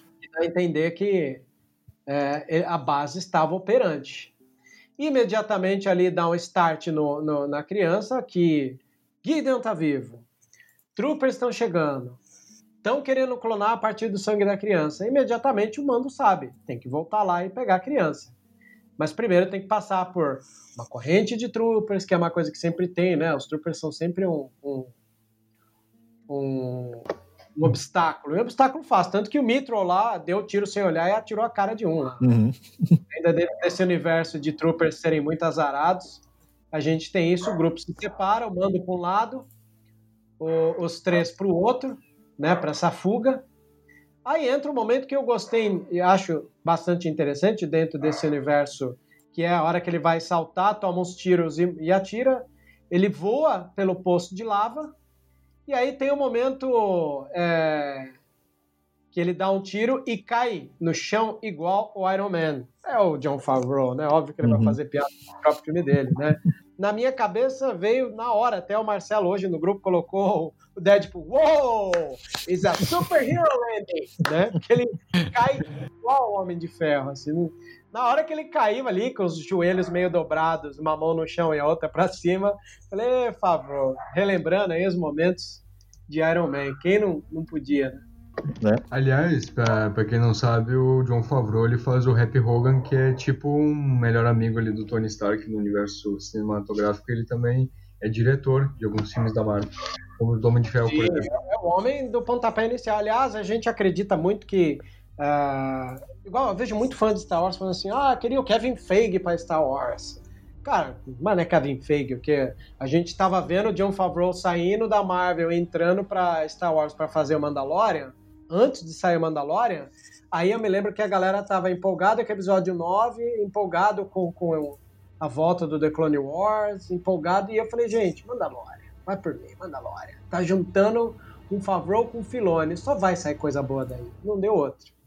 Algumas pessoas que me encontram falam assim, ainda bem que você falou. Eu falei, é, eu tava um pouco mais empolgado com a última temporada do The Clone Wars, que foi maravilhosa, né? Uhum. Mas Wars a gente já estava consumindo. Eu estava muito sedento para consumir material novo, que era a proposta de Mandalorian. Além de que Mandalorian nada mais nada menos é aquilo que o, John, o George Lucas sonhava um dia, uma live action uhum. Star Wars. Aliás, depois aliás, de 40 anos, né? Pode falar. Aliás, uma coisa interessante também sobre isso de George Lucas e The Mandalorian, que lá no Disney Gallery, a Bryce Dallas Howard, que para quem não sabe foi a que dirigiu o episódio 3 da segunda temporada e o episódio 4 ou Acho que é o 4. Foi 5, não, 4, foi 4.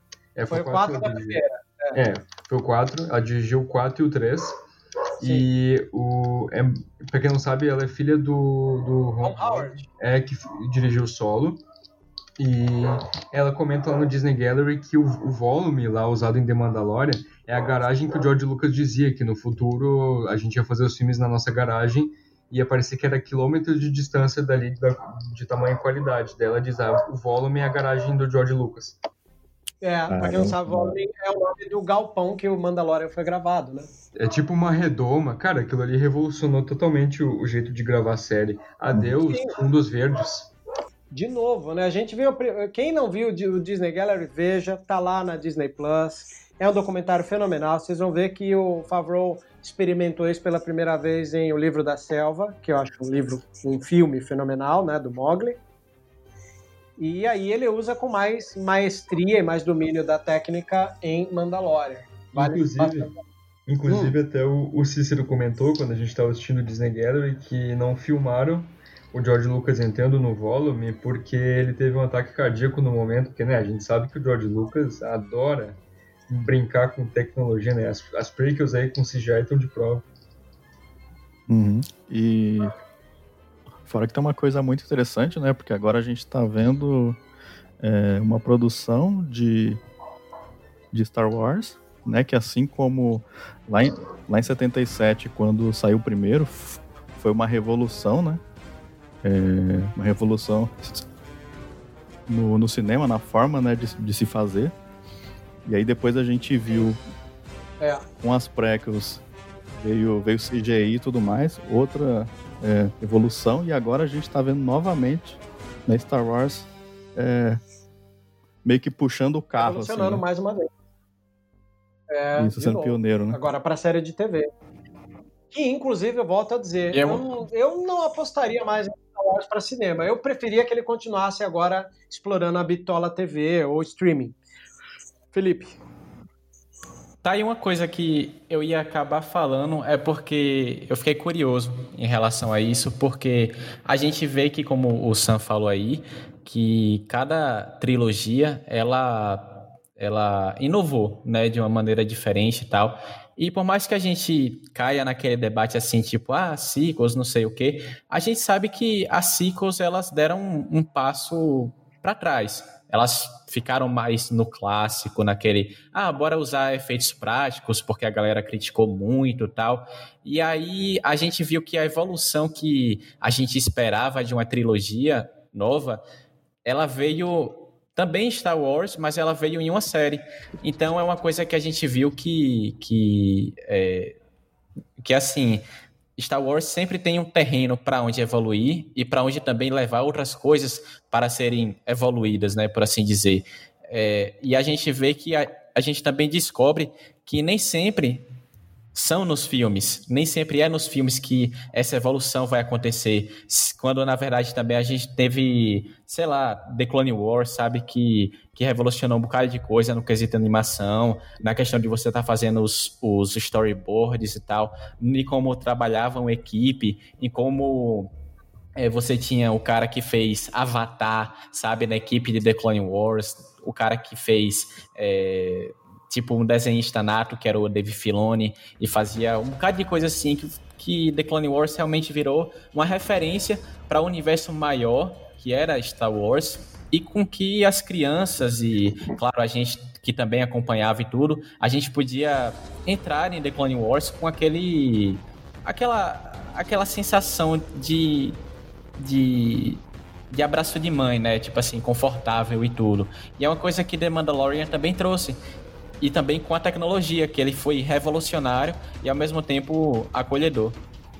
Aliás, é, aliás, The Clone Wars eu diria que até revolucionou em questão de narrativa também, porque eu já percebi que foi mais ou menos na época que saiu The Clone Wars, ali em 2007, 2008, que parou aquilo de série animada é série infantil, que não é relevante, porque aí começou a vir série com uma narrativa mais séria, como The Clone Wars, que contribuía muito pro, pro universo de Star Wars, assim como veio Rebels também, que apesar das duas primeiras temporadas serem mais infantis, a série em si dialoga muito com o resto, então eu já percebi que muita série, não só de Star Wars, mas de outros lugares também é, veio com, com isso também, com essa mentalidade de que é, não é porque é uma animação que não vai ser algo, um teor mais sério, não é porque vai é animação que vai ser infantil. Bem lembrado. Eu gosto disso. Eu acho que não é toda saga de cultura pop que tem uh, o compromisso e principalmente bater a meta de dialogar com criança e com pessoas mais velhas, né? E daí gera essa ousadia também, né? De às vezes nem sempre agradar. Mas voltando à série, eles estão ali. O Mando consegue escapar, naquele né? estilo Iron Man, todo lindo. E nós temos os três ali tentando fugir e não para de chegar Trooper, né? Aí é chegada a hora de fugir usando aquele veículo Marauder, né? Que justamente o, o Mithril havia elogiado. Aliás, eu não sei vocês, mas tem um momento do Mithril lá, e, e isso eu acredito que seja dentro da direção de ator, que é assim, é, o corpo fala, né? E o diretor de que deve ter sido, no caso aqui, a, a, a, o Carl Waiters, que estava do lado, ele estava atuando e dirigindo ao mesmo tempo. Então, provavelmente ele deve ter tido um assistente, que a gente pode ver nos créditos finais, que ajudou algumas coisas. Então, o, o, o Mithril, ele é meio um pateta, assim, porque quando ele tenta desviar, ele, ele abaixa e sobe umas três vezes, descompactado, né? Dos outros dois. Parece uma coisa meio, meio bobo, meio palhaço, assim. De circo, né, É, mesmo? tipo, é, é muito engraçado. É circense aquilo, né? Porque... É, e é muito engraçado também lá no momento que ele, que ele vai desativar o. que ele vai lá no gerador do raio trator e aí ele fica com medo de ir por causa da altura lá e por causa da lava. É, ele bate o pé pra testar o chão, fala que não tem corrimão. É muito engraçado, né? É um personagem que me ganhou vendo essa série, porque ele é bem palhação, né? Gostei Sim. bastante.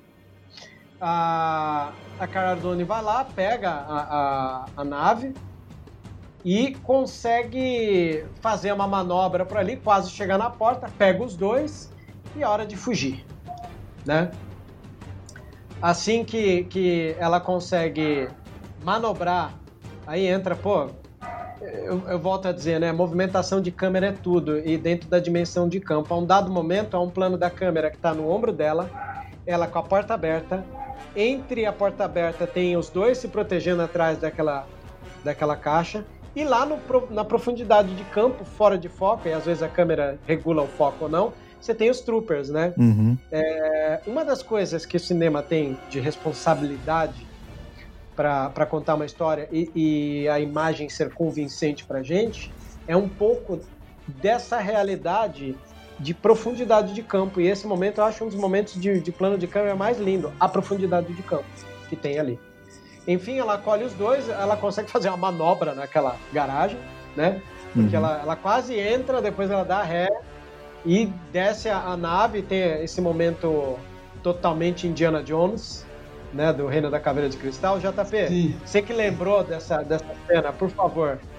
Cara, meu Deus, quando eu vi aquilo, eu até falei pro Vebs, né, cara, aquela perseguição me lembrou Indiana Jones, lá, o, o quarto filme, para quem nunca assistiu, assista, não só o quarto filme, mas a, a, é, a saga toda de Indiana Jones. Acho difícil alguém não ter assistido, mas enfim.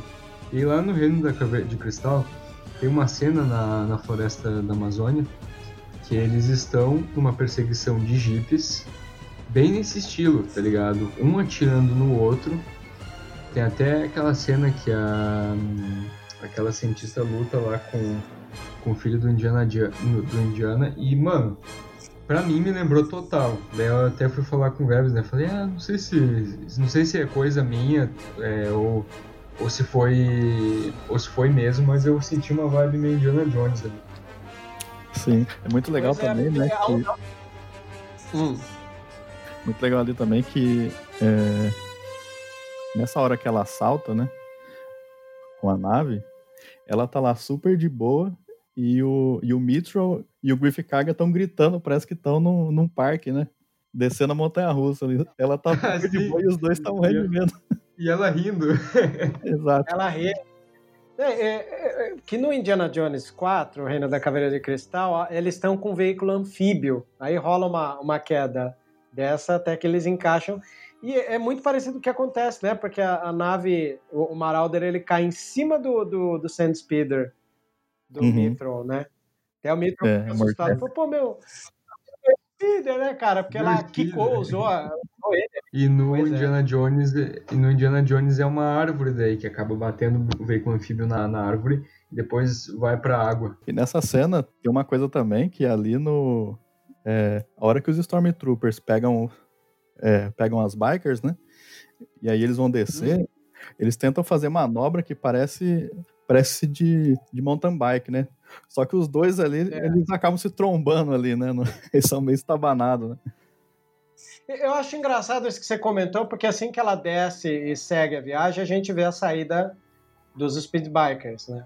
Uhum. E se por um lado a gente já teve a ridicularização dos troopers com relação a tiro, Sim. na temporada passada a gente teve a ridicularização do, do dos biker scouts uhum. também com, lance de tiro. Já tinha uma piada antiga com os Biker Scouts em relação à árvore, tanto que os membros do 501 lá fora, quando vão tirar é, foto é, de zoeira, eles sempre abraçam uma árvore, faz, usa árvore de polidense. Nossa, vocês não têm ideia como é engraçado o senso de humor de quem tem armadura, às vezes, umas piadas. Enfim, eles estão ali perseguindo. E alguém aí comentou a um dado momento sobre, vegeta sobre a, a, a vegetação. É engraçado porque Nevarro, por ser um, um, um, planeta que era vulcânico e foi acalmado, a gente ainda vê uns resquícios, né? Do, do da lava no chão, né? Eu acho visualmente uhum. muito belo esse, esse planeta e principalmente uma fuga no meio de uma garganta, né? Porque eles estão ali naquele desfiladeiro ali, uh, os speedbikers se separam Um tenta subir ali, o Griff carga com aquele torreta tentando matar. Uhum. E é mais um momento meio Indiana Jones, né? Essa coisa de Sim, perseguir total. tanque de. Lembra que nos Indiana Jones tinha tanque de guerra com cavalo do lado? Eu acho isso uma disparidade total no Indiana Jones, claro, que você mistura a tecnologia com uma coisa mais natural, né? Uhum. Cavalo do lado do tanque de guerra e tal. Mas aqui a gente vê essa tentativa e aí na hora que o, o- um deles consegue subir, vai jogar uma granada, né? Um termal, aí ele cai de frente com a torreta e o, o, o Griff Carga até dá risada com isso. né, Ele, mata o cara e tem a nave saindo e o capacete voando. Falar em Uhum. matar, uh, um detalhe que eu acho muito legal na Cara Dune, que eu deveria ter falado, mas não falei, ela tem uma tatuagem de lágrima, que a lágrima é o símbolo da Aliança Rebelde. No- nos Estados Unidos, principalmente nas prisões e tal, é, é bem comum os mexicanos terem né, essa tatuagem, né? Geralmente, embora mude muito de significado, a tatuagem de lágrima está atribuída a pessoas que passaram muito tempo na prisão ou também o fato de que quem tem essa tatuagem é porque já tem um assassinato nas costas. Então, Isso é, aí, a Cara Dune a sabe que não é, um- É- uma flor que se cheira. isso aí é muito maneiro porque isso aí foi inspirado da, da época da, da União Soviética. É, a máfia russa fazia tatuagens nas pessoas e cada uma carregava um significado, tanto que é, alguns tinham um alfabeto fenício, é, outras eram símbolos, por exemplo, se tu tinha uma adaga atravessada no, no pescoço aqui, é, significava que tu era um assassino de aluguel, que tu já tinha matado alguém para esse serviço e que tu estava disponível para esse serviço também. Se tu tinha, se eu não me engano, é, uma caveira no pescoço, é, tu, tu tinha passado muito tempo na prisão e tu tinha matado muito, muita gente lá. E esse- essas tatuagens eram símbolos de respeito entre os, os prisioneiros. E é muito legal que, inclusive, o, o personagem do, do Sirius Black lá em Harry Potter, as tatuagens dele foram inspiradas na, na, na máfia russa, alfabeto fenício também e, e na alquimia para fazer essas tatuagens, assim como a Cara Dune também foi inspirado. Caramba, bicho, que legal, né? E é engraçado porque é, você falou de máfia russa, pô. A máfia russa a gente sabe que todo mundo que tem tatuagem lá é uma tatuagem bem feia, feito parece que rabiscado de carvão, assim. Então, Exato, era o estilo da, da prisão. Inclusive, eles marcavam até, às vezes, a força, porque como tinha um significado, às vezes o significado não era bom, e às vezes a pessoa que ia ser tatuada não queria aquele significado, mas as pessoas, o tatuador ia lá e forçava. E aí tinha uns que diziam, por exemplo, se tu fez alguma coisa vergonhosa, tipo, ah, tinha uns que dizia que, ah, esse aqui cometeu tal assassinato, esse aqui é, fez tal coisa, e aí isso dizia sobre, muito sobre a pessoa, é uma, é uma linguagem bem interessante. Aí voltando pro capítulo, nós temos ali, olha só, olha só, o, o- o levantar de voos dos TIE Fighters. TIE Fighters, que por muito tempo a gente viu que ficava pendurado né, nas bases espaciais, e a gente teve a chance de ver como é o pouso de um TIE Fighter em terra firme. Né? No, no episódio oitavo da primeira temporada, o, o Gideon chega num TIE Fighter, e o TIE Fighter ele tem uma dobra né, das asas para ele poder pousar. Né? E aqui, quando eles estão ali fugindo, aí a gente vê é, algumas TIE Fighters alçando o voo com alguns estouros de lava ali por fundo, né, por trás deles. E não sei vocês, mas sabe o que, que me, me remeteu muito? É, no jogo Battlefront 1, a gente tem aquele planeta. Qual é o nome do planeta do Niandam, ô, ô, JP? Su, é, Sulust, né? E a, vege- a- a- toda a vegetação, se é que tem vegetação, vamos, vamos falar solo, porque não tem vegetação. O solo de Sullust é muito parecido com o solo de Nevarro, que é essa coisa de. é, planeta lava, vulcânico. Oi? Vulcânico, obrigado. Essa é a melhor definição. Eu me lembrei muito também do, do, do jogo ali. Mas aí os TIE Fighters alçam voo, com uma beleza que a gente aprendeu a ver em The Mandalorian. Mais um detalhe que Mandalorian pode carregar, Uhum. né? O ato de de segurar. E aí, quando eles estão ali numa situação de achar que tá tudo bem, aí a gente tem a chegada de quatro TIE Fighters que vão entrando ali dentro da garganta e do desfiladeiro com seu ruído clássico. E aí, Griff carga volta e tenta atirar ali. E entra uma cena de ação muito boa, porque a ideia é desviar, né? Você sabe que é desleal a tentativa né, de, de ganhar de TIE Fighters, então aí ele pede para desviar. Aí, sabiamente, o Griff Carga começa a atirar nas laterais da garganta, né, para ver se isso atrapalha de alguma maneira o empenho, e a, enquanto isso a Cara Dune vai fazendo os zigue-zagues, né, para tentar desviar. E funciona hum. bem, porque é uma cena de tirar o fôlego, eu não sei, todo mundo que, que comentou comigo, Sim. que assistiu, falou, nossa, é uma perseguição de tirar o fôlego. Eu fiquei bastante uhum. afoito ali, dá medo mesmo, né? Até que o Griff Carga consegue dar conta de um TIE Fighter apenas, uh, chegando a ponto de perder a torreta ali da, da, do Speeder, né? Do, do Marauder. E quando você está quase uh, se dando ali por, por vencido, você tem a saída né, do, do, do veículo do desfiladeiro e você tá quase achando até que é a morte deles ali, brinca com essa coisa em campo aberto, aquele, de novo, o solo vulcânico. E na hora que ele vai, chega finalmente ali a Razor Crest salvando eles. E do ponto de vista de dentro da nave. Aí entra aquela coisa, aonde você põe a câmera diz muito a respeito. Então o que acontece? Quando eles estão os três ali na cabine de pilotagem, vendo os TIE Fighters tentando, a câmera tá junto deles, olhando pelo quadradinho da, do veículo, vendo o TIE Fighter do meio, né? É, recebendo os tiros da Razor Crest. Aí a gente vê finalmente o, o mando. A criança usando o cinto de segurança, gente. que legal, bom, né? né? Eu achei muito legal o cinto de segurança também, num puta do encaixe meio. meio que. meio que bolado, não sei. Aí eles saem ali. Oi. E logo em seguida a gente vê daí o, o Baby Yoda ali, a criança vomitando ali por conta do. do... Dos giros, né, da, é. da Razor. Não, e também por causa do. Ele vomita os docinhos lá. Não, é, e pior que antes de vomitar, ele fica vibrando, né? Ele tá curtindo ali. Sim. Ele tá é, com os bracinhos é pra cima. É, os momentos, o momento fofura é ele zoando ali, tipo, ah, oh, da hora, da hora. Curtindo. Mata todo momento... mundo, pai. É isso aí.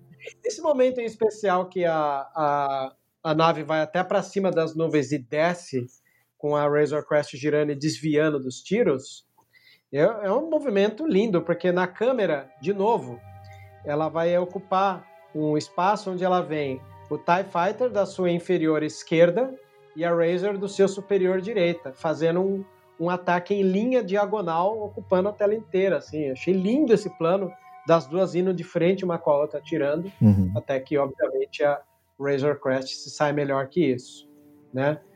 Acompanhado pelos monoculars ali do, do Griff Carga e do e da Cara Dune, o Griff Carga faz esse convite, né, de, de beberem junto, aí ele fala que não, que ele não tem como, que ele tem que ir, né?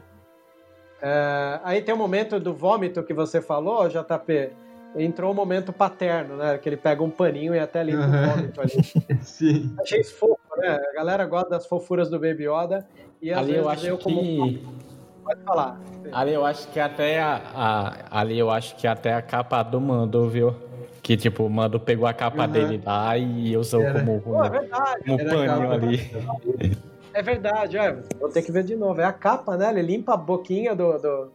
Eu sou um pai babão com a minha filha, então quando viu a cena. Aquilo é o Vebs, é o Vebs. Sou eu, sou eu babão. Eu, com criança. O, o Vebs e o, e o Samuel aqui. Sou Samuel é papai coruja também, que a gente vê pelas fotos, né, Sam? Ah, eu sou, cara. É, meu filho. Cara, ó, pra você ter noção de como eu sou bobo, cara. Às vezes assim, ele tá brincando lá na sala, né? Eu tô sentado lá e aí eu olho para ele. Rapaz, às vezes eu me emociono sozinho só de ver ele brincar, cara. É assim, é um negócio. Não, eu é incrível. também. é incrível. Gostei demais. Eu, quando, era, é, quando eu ainda era, morava junto com a mãe da minha filha, a mãe da minha filha tinha uma raiva porque eu brincava de Barbie com a minha filha. Aí tinha um momento que eu pegava a Barbie, virava a cabeça para trás e fazia. Ah, eu estou possuída! Isso aí. Isso aí, eu... É muito retardado, né? Aí a mãe da minha filha, para de brincar com essas coisas, quando já se viu? Brincar de possuída com a Barbie. Porque. é, muito isso aí. É, meu jeito de ficar Barbie, pô. Sei lá. Isso aí eu quando ser pai, cara. É, então. Eu virava a cabeça pra trás, tipo, exorcista. E... Ah, eu estou possuído. Eu fazia isso. A minha filha queria me matar com isso. Mas era gostoso brincar. É muito bom. Enfim. É muito bom. Ser pai é muito bom, né, Sam? É ótimo. Re recomendo, hein? Recomenda, né? Enfim, uma, ah, vai ter, cara. Seu dia vai chegar. Você é romântico igual nós. Com certeza seu dia chega. ah, o mando se despede, né, ali, e aí a gente tem um corte. As X-Wings ali pousadas, né? Aquele papo de xerife. Eu brinquei, né, que na, na no segundo episódio, no nosso podcast, estava falando que a nova república agora, uh, como não tem muita ameaça, os pilotos faz o quê? Abordagem, né? Uhum. Fica nessa de, de policial de rodovia, de rodovia né, parando. Isso aí que tu falou. policial de rodoviário. Mas é, cara, as X-Wing virou. Você vê, a hora que o, que o. No segundo episódio lá, o Mando tenta fugir e os dois pilotos, sendo um deles o Filone, eles não atiram, eles, eles vão atrás. O cara, mano, colabora, velho. Uhum. Mano, eu não quero colabora, atirar em Onde é que ele pensa? Onde é que ele pensa que é. vai pra essa banheira? pois é, cara. E aí aqui de novo tá ele, o nosso, o nosso piloto já conhecido, Capitão Carson Teva, fazendo perguntas e o Griff Carga totalmente evasivo. O quê? Razor Crash? Não. Que mané Razor Crash aqui? Eu acho engraçado que essa época tá tão em decadência as coisas, né, que você pode jogar a culpa na falha dos equipamentos, né? Sim, sim. Ele eu, fala eu mesmo, né, que o que o droid não reconhece é, naves é, da era pré-império, né? Então eu não, é. não sei de nada. pois é. é. ainda fala, aqui não é Coruscant, quer dizer, ó, aqui. É verdade. É, você tá exigindo demais de mim, né? E no fundo, no fundo, é, esses é. pilotos até entendem, né? Porque, tipo, eles passaram essa dificuldade. Não é como se a rebelião fosse a cara da riqueza quando se tratava de equipamento bom, né? Então, quando você é. diz assim, tipo, ah, na, não conhece nada pré-império, aí o cara olha assim e fala, é, tá, tá bom, qualquer coisa, né? É aquele, aquele velho cara que você vê assim que realmente ele ele tem o porquê de ter aquela idade, pelo menos para mim tem. Tem o porquê de ter o, o ele ser ter sido chamado para fazer esse papel na série, para dizer assim que a rebelião ela tá tipo, ela ela foi construída, claro, com pessoas que lutaram por ideal tal. E agora, na época da Nova República, na época da, das pessoas da Nova República, agora a galáxia é, é ela é formada por pessoas que cansaram de lutar que cansaram de lutar contra a opressão, sabe? E, e esperam que a galáxia ela volte para um bom senso e dizer assim, ó, oh, a gente quer o melhor de todo mundo. E aí quando o, o, a galera entra lá em perseguição contra a Razor Crash, você vê que eles hesitam assim, dizer assim, gente, ó, por favor, né? Tipo assim, encoste, encoste, tipo assim, ei, encoste, viu? Por favor. E aí eles ficam lá, tipo, sabe? Tipo assim, cara, eu tô tão cansado desse negócio, por favor, que seja só, tipo, um cara que eu precise dar corretivo e não tenha mais batalha para mim, não, porque eu já cansei disso aqui, sabe? Eu já cansei dessa vida aqui. E aí você vê que ele nem insiste, insiste tanto e o Griffith fala assim, tipo, ah, isso aqui é pra Império. E o cara fala assim, tipo, ah, tá bom, né? Eu não vou tirar nada de tu, então. Então aí fica, fica aí nas tuas nas tuas coisas aí, que eu fico em paz lá na minha. Pois é. É quase uma buro... virou burocrata, né? Vamos dizer assim, hum. não tem outro nome senão dizer que viraram burocrata. Aí finalmente eles saem contra a Cara Dune ali, jogando uns nuts ali para aquele suricato ou quati, não sei, né? Consolidando o que o nosso querido JP comentou no começo do podcast. Uhum. E aí, gente, entra uma cena que eu vou falar para vocês, hein? Meu olho lacrimejou. Nossa, demais. O meu também. O meu também. Cara, ela- ele, ele chega lá, o Capitão Teva lá, ele reconhece ela, né, da, que ela era do, do- da- dos rebeldes, e ele perguntou, ela falou Alderan. E ele fala, você perdeu alguém? Ela falou, perdi todos. E aí, para variar, o senhor Ludwig Göransson me lacrimeja o olho com aquela trilha excepcional. Aliás, esse episódio foi o primeiro nessa temporada que eu senti as variações da trilha do Ludwig Göransson, né? Para sensibilizar a gente. Ah, principalmente aquele momento que o mando desce da, da Razor Crest para pro chão ali, né? Segurando a criança e fala com o, o Karga e, o, e a Cara Dune. É, a gente tem uma variaçãozinha da trilha clássica em guitarrinha. Então, eu senti que inovou. Tanto que hoje até no grupo falaram que foi incluída a trilha desses episódios no Spotify. Então, você que está ouvindo aí e quiser relembrar essas trilhas lindas que tiveram nesses quatro episódios, já está disponível no Spotify. E me lacrimejou o olho, né? Aí ele, em todo respeito, a Cara Dune, e depois que ela fala né, que ela perdeu todo mundo, e ele, é, con- ele convida né, ela, "Ah, precisamos de você aqui. Ela, não, E, sou e ele fala, e ele fala que serviu em Alderan também. Verdade, Pois é. verdade. Ele também é de Alderan. É bonito isso. Aí ele deixa uma insígnia pra ela que, meu, ali, ali convite. foi difícil, O convite, exato. sim.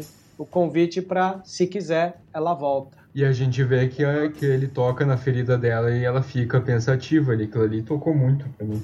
É, deu uma balançada ali, deu pra ver.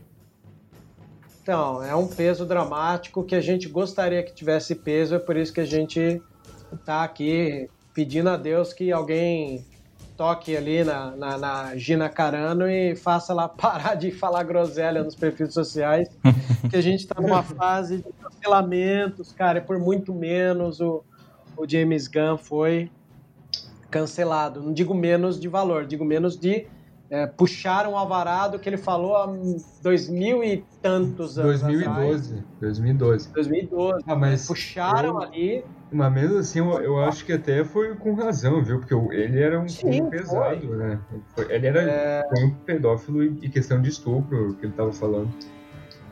É, você sabe o que, que eu acho? É, minha opinião. O James Gunn, quando você ouve ele falar, você vê que ele tem cara de quem frequentava os inferninhos meio louco, assim. Tem, é tem meio- muita cara de quem se drogava. Tem cara, ele é muito afetadão, cara, muito afetado. E quando ele fala essas coisas no Twitter dele, até então ele não era o fodão que ele era até então, eu acho que ele estava falando com o público dos inferninhos que ele ele frequentava ali, sabe? Aí ele me solta uma dessa e a gente sabe que hoje em dia o povo procura né, motivo e caça você mesmo no passado. Uhum. E é óbvio. Tanto, A, a- merda do passado vem bater a porta do presente. A gente sabe que o mundo funciona assim. tanto que o, quando a Disney foi lá e retirou ele dos projetos de Guardiões da Galáxia e tal, e da Marvel, quando soube disso, é, imediatamente o Ryan Johnson excluiu não sei quantos mil tweets da conta dele, que eram tweets lá de 2000 e poucos também, tipo 2013, 2014. No caso, eu falei, James Gunn foi mandado embora por coisas que acharam no passado dele.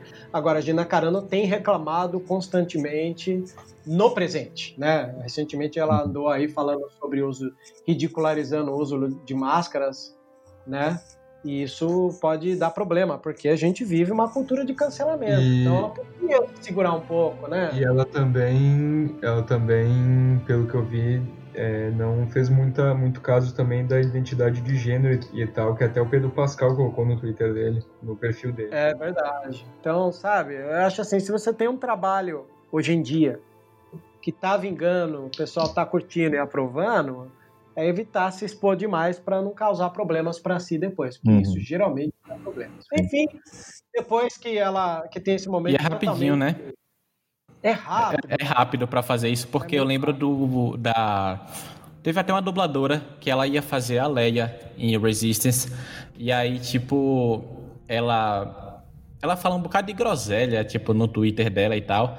Aí a galera pegou e, tipo, antes mesmo da série estrear, mudaram a, a dubladora lá. E aí, sabe, tipo, pô, você ser convocado para um projeto de Star Wars e você pisar tão feio assim na bola que você fica, caraca, eu fui quicado de um projeto de Star Wars que é o sonho de todo mundo, sabe? É verdade. Exato. Pois é. Uma pena. Mas como o mundo é diferente, ironicamente, já que a gente está aqui, já que você citou a Gina Carano zoando as questões de gênero, a gente tem ali uma elipse temporal, né, do corte da cena ali de Nevarro, e nós temos uma nave sendo enquadrada no plano muito parecido com o início do episódio 4, né? Tão bonito. Lindo esse plano, né? E era um era um cruzador até um light cruiser ali que que tava no, no plano. Muito bonito. Achei lindo cruzador. aquilo, né? E ali a gente tem a primeira cena de uma oficial que, segundo a IMDB, chama Comms Officer, ou Cat O'Brien, que é o nome da atriz. Cat O'Brien é uma atriz trans, muito interessante. Puxando a ficha da Cat O'Brien, ela tem papéis relevantes, tá? Em séries. Eu lembro dela que ela fazia parte da gangue de rua na série Westworld. Essa última temporada de Westworld tinha uma turma de manifestantes de rua e ela estava junto deles. Mas ela também está em The Walking Dead, sendo Sim, Cat. sim. Ela tá, acho Né? que na sétima temporada, se não me engano. Ou na oitava. Sim. Tá também, já que a gente tá falando de zumbis aqui, tá em Z Nation, como George. E o JP, que eu sei que gosta de Raio Negro, ela tá lá como Major Sarah Gray. Sim, sim, sim.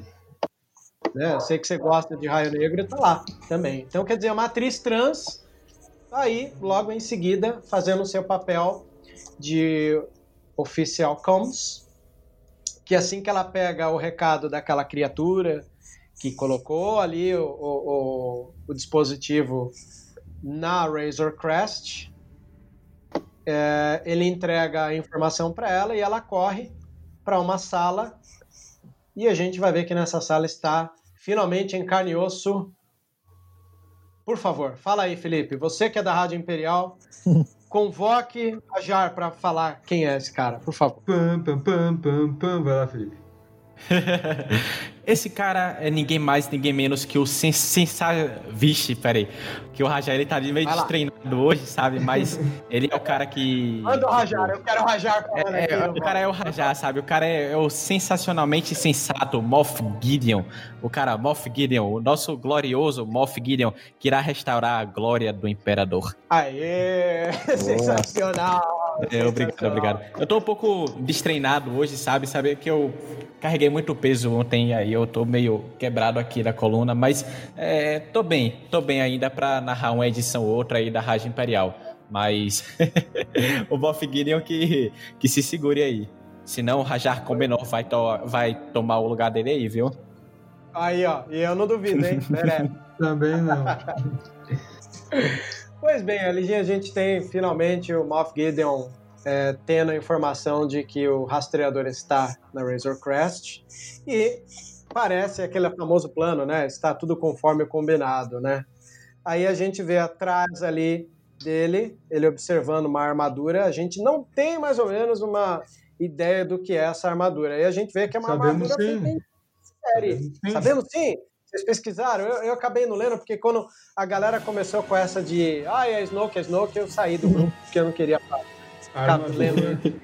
a armadura nós, nós sabemos confirmado que são Dark Troopers, que eles existem no Legends lá, presentes em Dark Forces. hum, Os jogos lá. Olha só, muito bom. E, são, e ele, Aí a galera que ficou falando, ah, aquilo lá era Snoke. Gente, calma aí, antes de Snoke. É, a linguagem cinematográfica, ela, ela às vezes ajuda a gente a achar uma ordem das coisas e depois ela pode quebrar essa ordem. Pode ser que seja Snoke? Pode até ser. Eu, particularmente, acho que é cedo demais para você trazer essa fórmula para algo tão inovador quanto The Mandalorian. A mim, ficou muito claro que aqueles clones que deram errado em série, a gente vê agora um monte né, de Dark Troopers em série. Né? Então pode ser que sejam duas coisas distintas. Uhum. A procura de entender a inserção né, de, de, de- do sangue da criança, talvez para tornar um humano alguém que tenha a força, né? Uhum.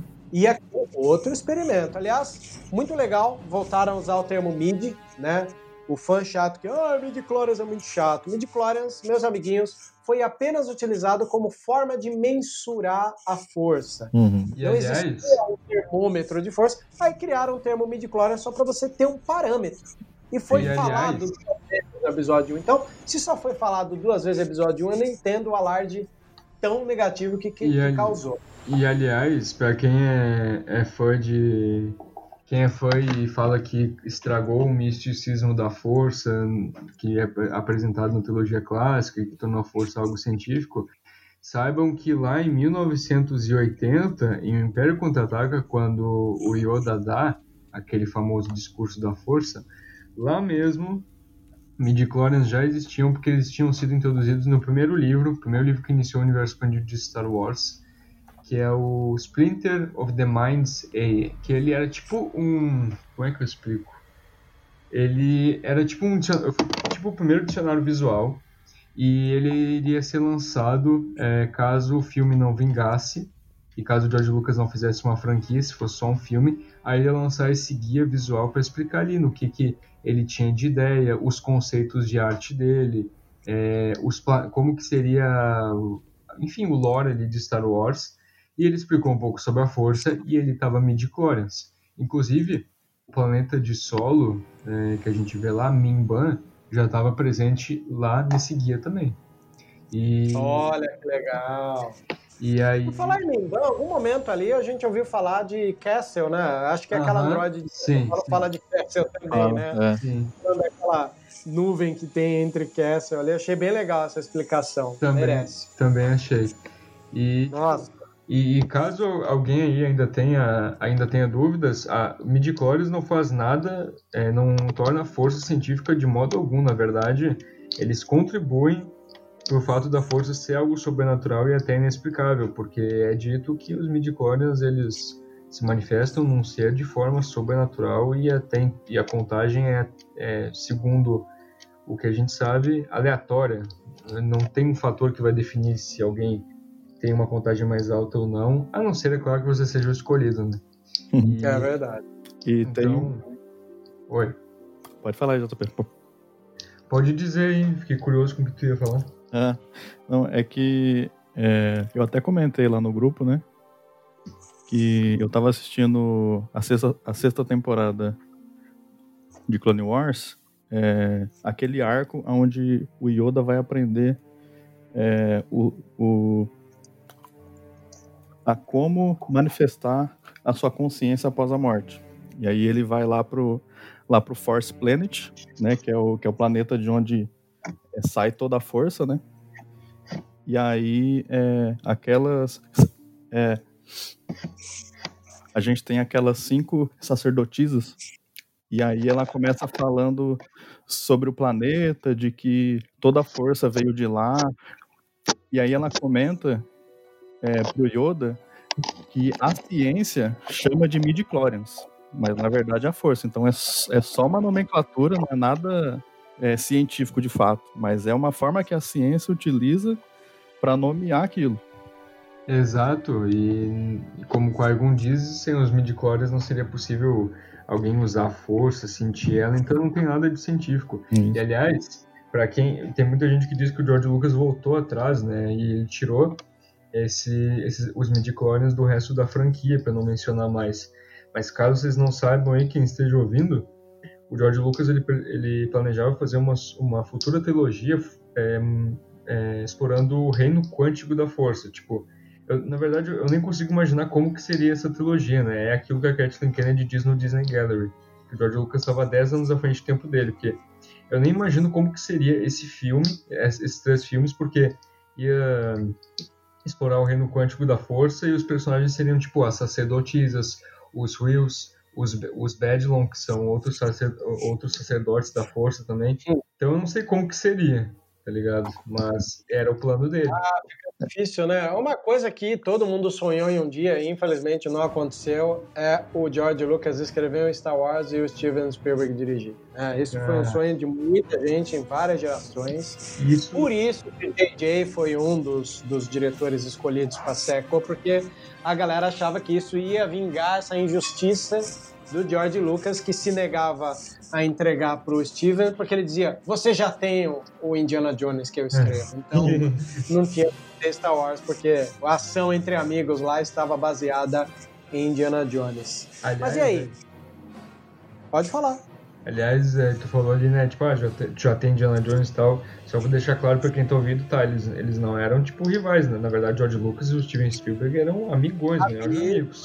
Na verdade, os diretores são todos amigos. Todos os diretores da nova Hollywood são amigos uns dos outros. Isso, isso é uma das coisas mais legais. Se a gente tivesse vivendo essa época de autoritarismo desnecessário, numa época que tivessem diretores como eles, eles não iam perdoar nunca. Sabe? Ia ter obras atrás de obras para ficar criticando. Porque cinema é uma marca de um tempo e uma crítica de uma época, né? E boa parte desses diretores não baixaram a bola para nenhum tipo de governo maldito, assim. O Nixon é... que diga.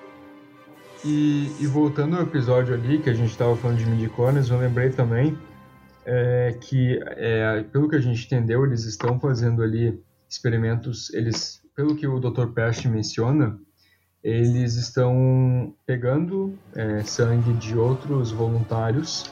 Ele menciona isso, eu achei bem importante, porque tem gente que acha que eles só estão usando o Baby Yoda como cobaia, mas eles tinham outros outros voluntários que eles pegaram sangue de outros sensitivos. Eu tenho uma teoria de quem são esses sensitivos e eles pegaram sangue desses outros essas outras cobaias e, e utilizaram em testes para fazer transfusão de sangue aí para aumentar a contagem midichloriana.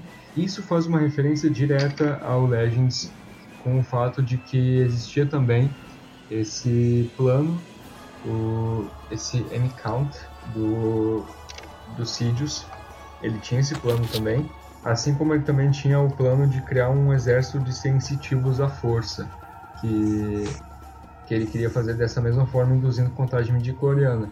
E a gente vê também no Legends é, isso acontecendo também, uma transfusão que acontece com o Grievous. O, quando aconteceu lá o acidente, para quem não sabe, o Grievous ele era um, um que é tipo uma é uma raça de lagar, tipo, lagartões muito gigantes e eles eram guerreiros. E os Kalash, eles eram muito brilhantes em questão de estratégia militar e tal. E aí o Dukan foi trazer ele para os separatistas e tal. E só que daí o, o, o Grievous não não queria, tanto que até criou isso, porque antigamente quando ele era um quando ele não era ciborgue ainda, e ele vivia com o povo dele, ele até admirava os Jedi. E é por isso que ele tem tanto ódio lá dos Jedi no, na época quando ele vira ciborgue, porque o Dukan ele monta uma, uma arapuca, digamos assim, para destruir é, um, uma nave cargueira onde estava o, o, o Grievous.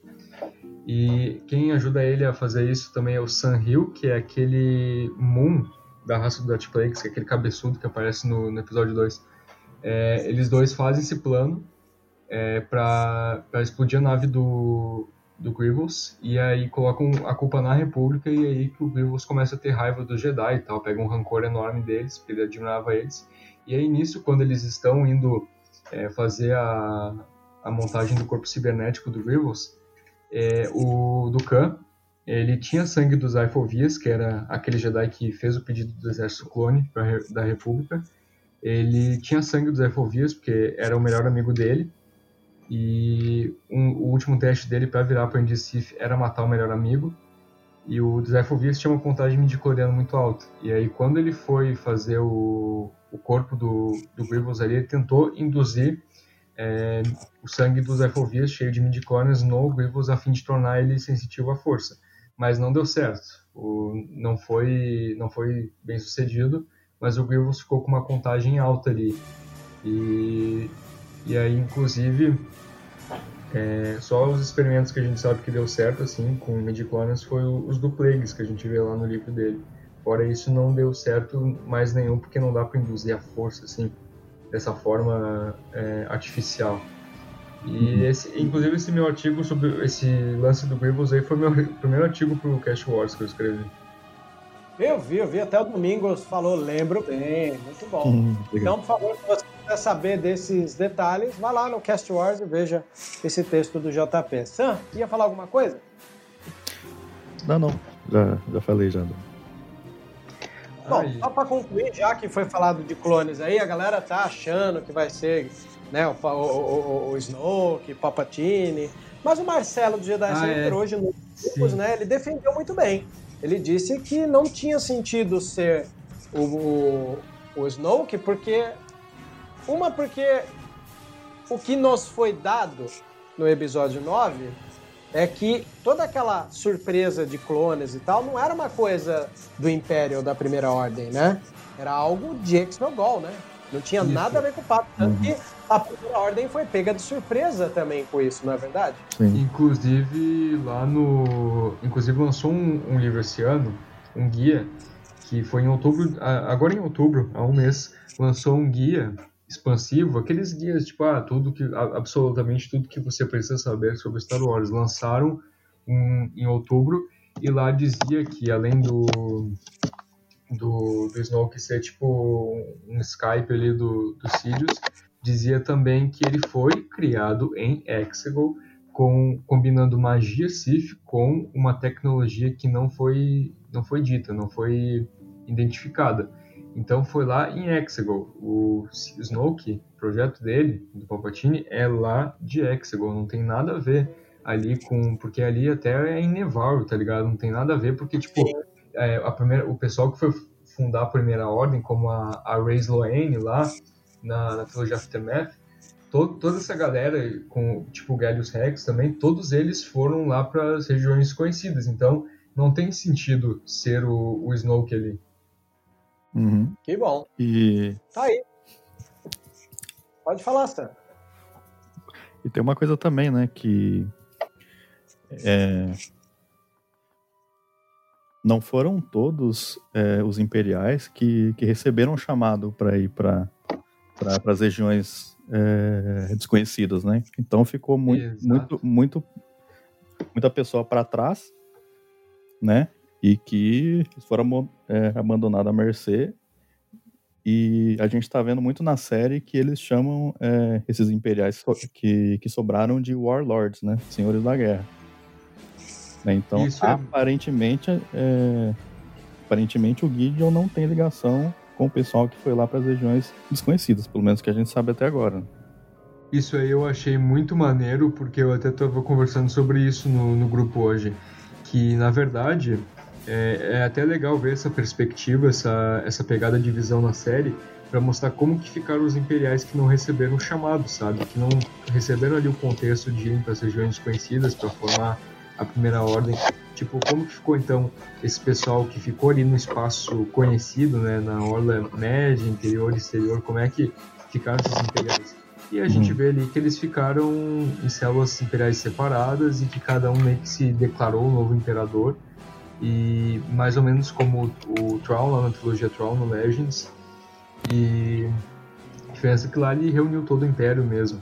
Mas aqui a gente vê que tem células imperiais separadas e o Gideon parece mais um mais um, um warlord também, um senhor de guerra do que um do que um imperial, do que tipo um, um novo imperador, digamos assim. E eu acho que só ficou mesmo, só tá querendo manter o império mesmo quem quem tá sendo fanático, né? Eu vi que alguém comentou lá no grupo de spoiler, ah, mas por qual razão eles estão ainda tentando lutar para manter o império se eles não sabem do, do Palpatine, de Primeira Ordem, regiões conhecidas? E é a mesma coisa que a gente vê no Legend, sabe? Tipo, é, é fanatismo, só, só tá ali ainda no, é, no Império quem acredita mesmo nos ideais e quer manter o Império como o poderio da galáxia. É, e isso a gente viu também no episódio anterior, né? Aquele capitão lá do lá do lá daquela nave que os Mandalorianos invadem, né, para pegar as armas. É, ele ia se matar para não deixar as armas pros, pros Mandalorianos, né? E aí o Gideon fala para ele, né? Vida longa ao Império. E ele repete, e aí ele se mata, né? para que ele não possa dar nenhuma informação, né? Pros... Legal pra caramba aquela cena. Uhum. E, aliás, aquele oficial é interpretado pelo Titus Welliver, que fez Lost, que eu gosto muito.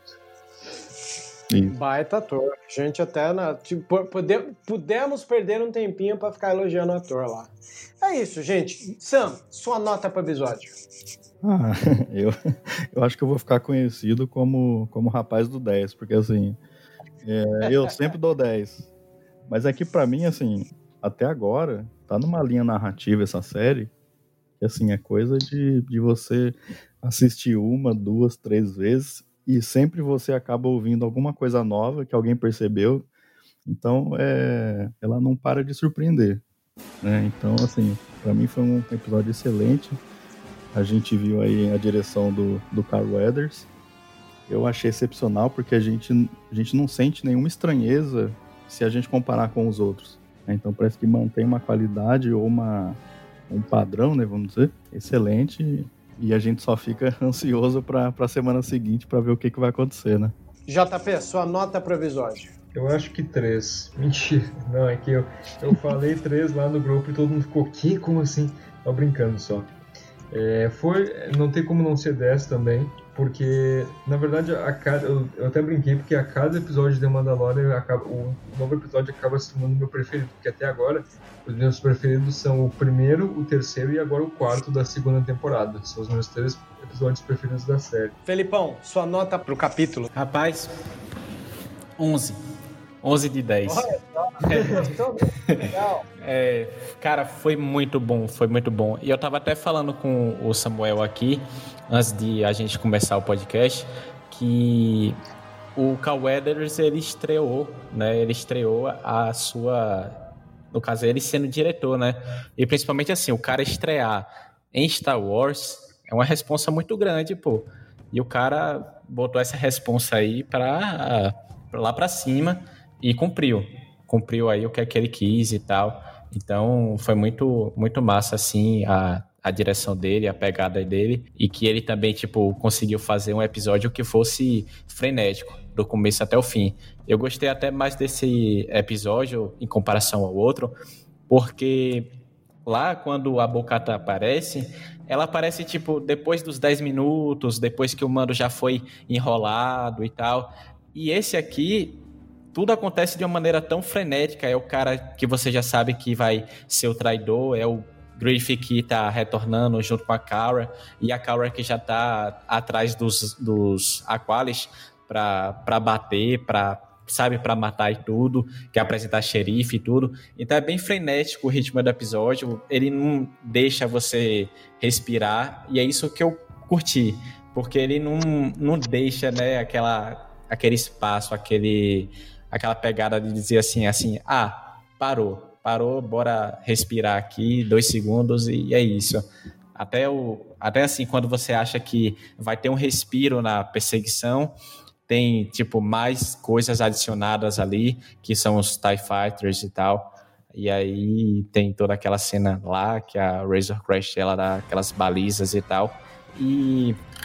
É, ah, eu lembrei de uma coisa também, que é sobre a, a coisa do Snoke, não Snoke tal, e tal.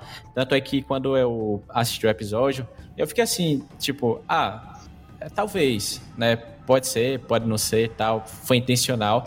Mas eu acho que ali foi mais uma referência para a gente que já acompanhou a saga e não para coisas que dentro da saga.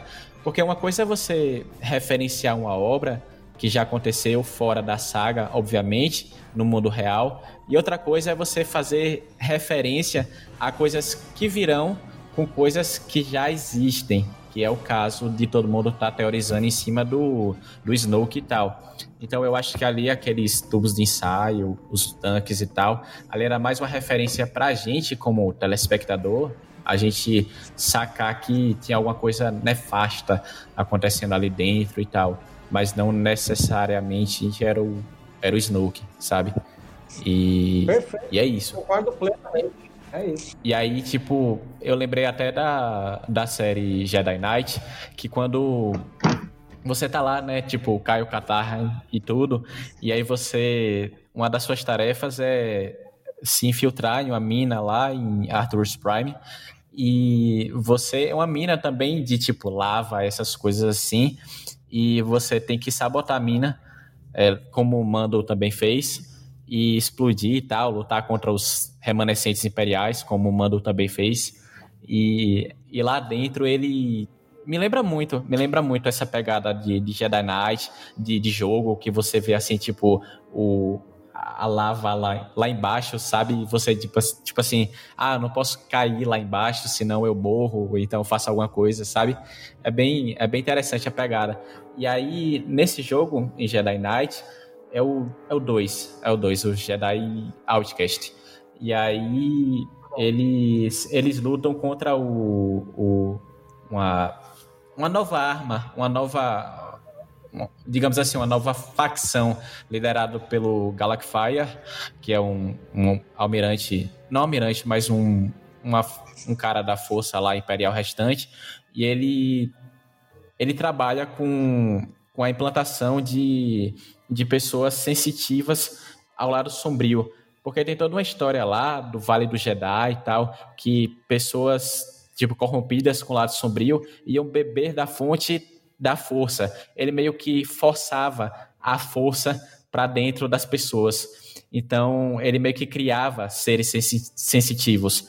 E aí vinha toda essa questão de tipo assim, que a gente viu no episódio que o Baby Yoda ele estava sendo procurado para ser essa porta de entrada para outras pessoas. E aí isso me lembrou bastante até mesmo as, arma, as armaduras, porque a gente, quando, quando joga lá no Jedi Knight, a gente luta contra certos seres que usam de armadura preta também, que são sensitivos à força também, e usam de, de armadura de cortoses e tal, que é bastante resistente a sabre de luz. Aí eu me, me, toquei nisso, sabe? Tipo assim, o design é bem similar e tudo, e é, é a ideia também e aí, até aquela própria. O próprio sentimento de evocar, sabe? Evocar alguma coisa assim, evocar aquele sentimento familiar de Jedi Knight, eu achei que não foi, tipo, eu achei que foi intencional. E ali os Mas... caras pontuaram bem. Pontuaram. Eu acho que assim, não é a primeira vez que o, que o Favreau e o Filoni trazem o universo de games para né, aquele, aquele trooper lança-chamas lança do episódio 8 é, veio do game. Por que não usar também mais referências de games? Games também marcam bastante. O, epi, o episódio 1 também é praticamente o, a, o arco inteiro de KOTOR 1 ali em Tatooine. Pode crer, né? Com o Dragão de Crate, toda a conversa com, com Bem lembrado. Pois é. Bom, eu vou dar minha nota de 7,5, né? Eu costumo ser um cara muito chato, assim, eu só dou 10 para obra-prima. É, as semi-obra-primas ficou com 9, coisas muito boas, muito boas mesmo, eu dou 8, como dei para alguns episódios, e esse eu dou 7,5. E terminando aqui, um dos mais longos e mais rentosos, porque aqui não tivemos um descansinho, né, de tempo falando bobeira. Foi duas horas de conteúdo puro de todo o referencial que tem e pode ser que se descubra mais daqui para frente, né? Até porque a gente está gravando esse podcast no mesmo dia do episódio. Os outros podcasts foram gravados ou no sábado ou no domingo. Esse está sendo gravado numa noite de sexta-feira, olha aí. Né? Então quero agradecer de coração, Felipe, obrigado por ter vindo aqui, dar o ar da graça e principalmente trazer um pouquinho do Rajar, com menor aqui, dando a alusão de do grande Moff Gideon. Tá bom? Brigadão. Ah, eu aqui agradeço. Eu agradeço a oportunidade. É sempre bom a gente estar, tá, tipo, entrando aqui no Vozes e tal. A gente tá, tá curtindo aqui, conversando entre a galera. E, e é isso, tipo, eu, eu gostei de, de revisitar o Rajar. Tinha um tempão que eu não revisitava ele. E aí, já sabe, né? É, é louco. Imagina a gente que gosta do personagem que você criou. Fica mais legal ainda. ainda bem, ainda bem. Obrigadão. Foi um prazer. Sam, que incrível, cara. Obrigado por ter vindo aqui. É um prazer ter você aqui com a gente. Faça o seu jabá e comente aí dos seus espaços aí pra galera seguir. Beleza. É, deixa, eu, deixa eu agradecer, né? Já. Aí ao Vebs, ao JP, o Felipe Valeu aí por esse papo aí de duas horas e se deixasse ia varar a noite. Obrigado mesmo pelo espaço. É... A gente tem um perfil lá no Instagram, que é o resenha.wars, tá? Sou eu e mais seis admins, tá? Que a gente cuida, cada um fica responsável por um dia. Tá, então deixa eu mandar aí um abraço aí pra Carol, mandar pra Ray, mandar pra Gi, pro Melk, pra Patrícia e pra Maju. Um abraço para vocês aí. E gostei muito de participar, né? Primeira vez que eu participo aí de um, de um podcast. E nem será a última, você sabe disso. Ex oh, exatamente. Então querer voltar, com certeza. Obrigado muito, ó, sensacional. Sensacional é, ouvir e sensacional fazer parte também. Muito obrigado. Ah, a casa é sua também, tá bom? JP, mais uma vez obrigado aí pelos, pela injeção de ânimo e a correria que você sempre faz. Bom, é, não, não tem muito o que, o que falar, só sempre agradecer, que eu acabo sempre falando as mesmas coisas, ser da, da família que eu tenho muito honra de ser. E vale a pena sim dar a injeção de ânimo, porque no fim sai um resultado extremamente satisfatório quando a gente grava. E é muito bom também ver o feedback do pessoal. É, sigam todas as páginas e veículos e sites que fazem parte aqui conosco do Vozes, que estão sempre presentes, como o, o Resenha Wars aqui que o, Senso citou, Sociedade Jedi do Vebs, a Rádio Imperial do Felipe e o Star Wars Universe. E agora, esse final de semana vai ter live ou no, no, Star Wars Storyteller ou no Clave da Força sobre o episódio. Então, caso você goste tanto de ouvir podcast quanto live, vai lá porque eu e o Thiago a gente está fazendo uma um ping-pong. Uma semana é no Enclave e outra é no Storyteller sobre os episódios. Então é isso aí. Muito obrigado e valeu, galera. É isso aí. E para não perder o costume. This is the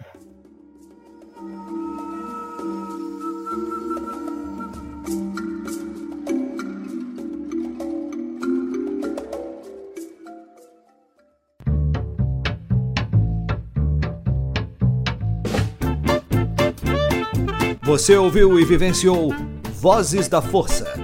Por hoje é só. E que a força esteja com você sempre. Aqui é o comandante Paul Dameron desligando.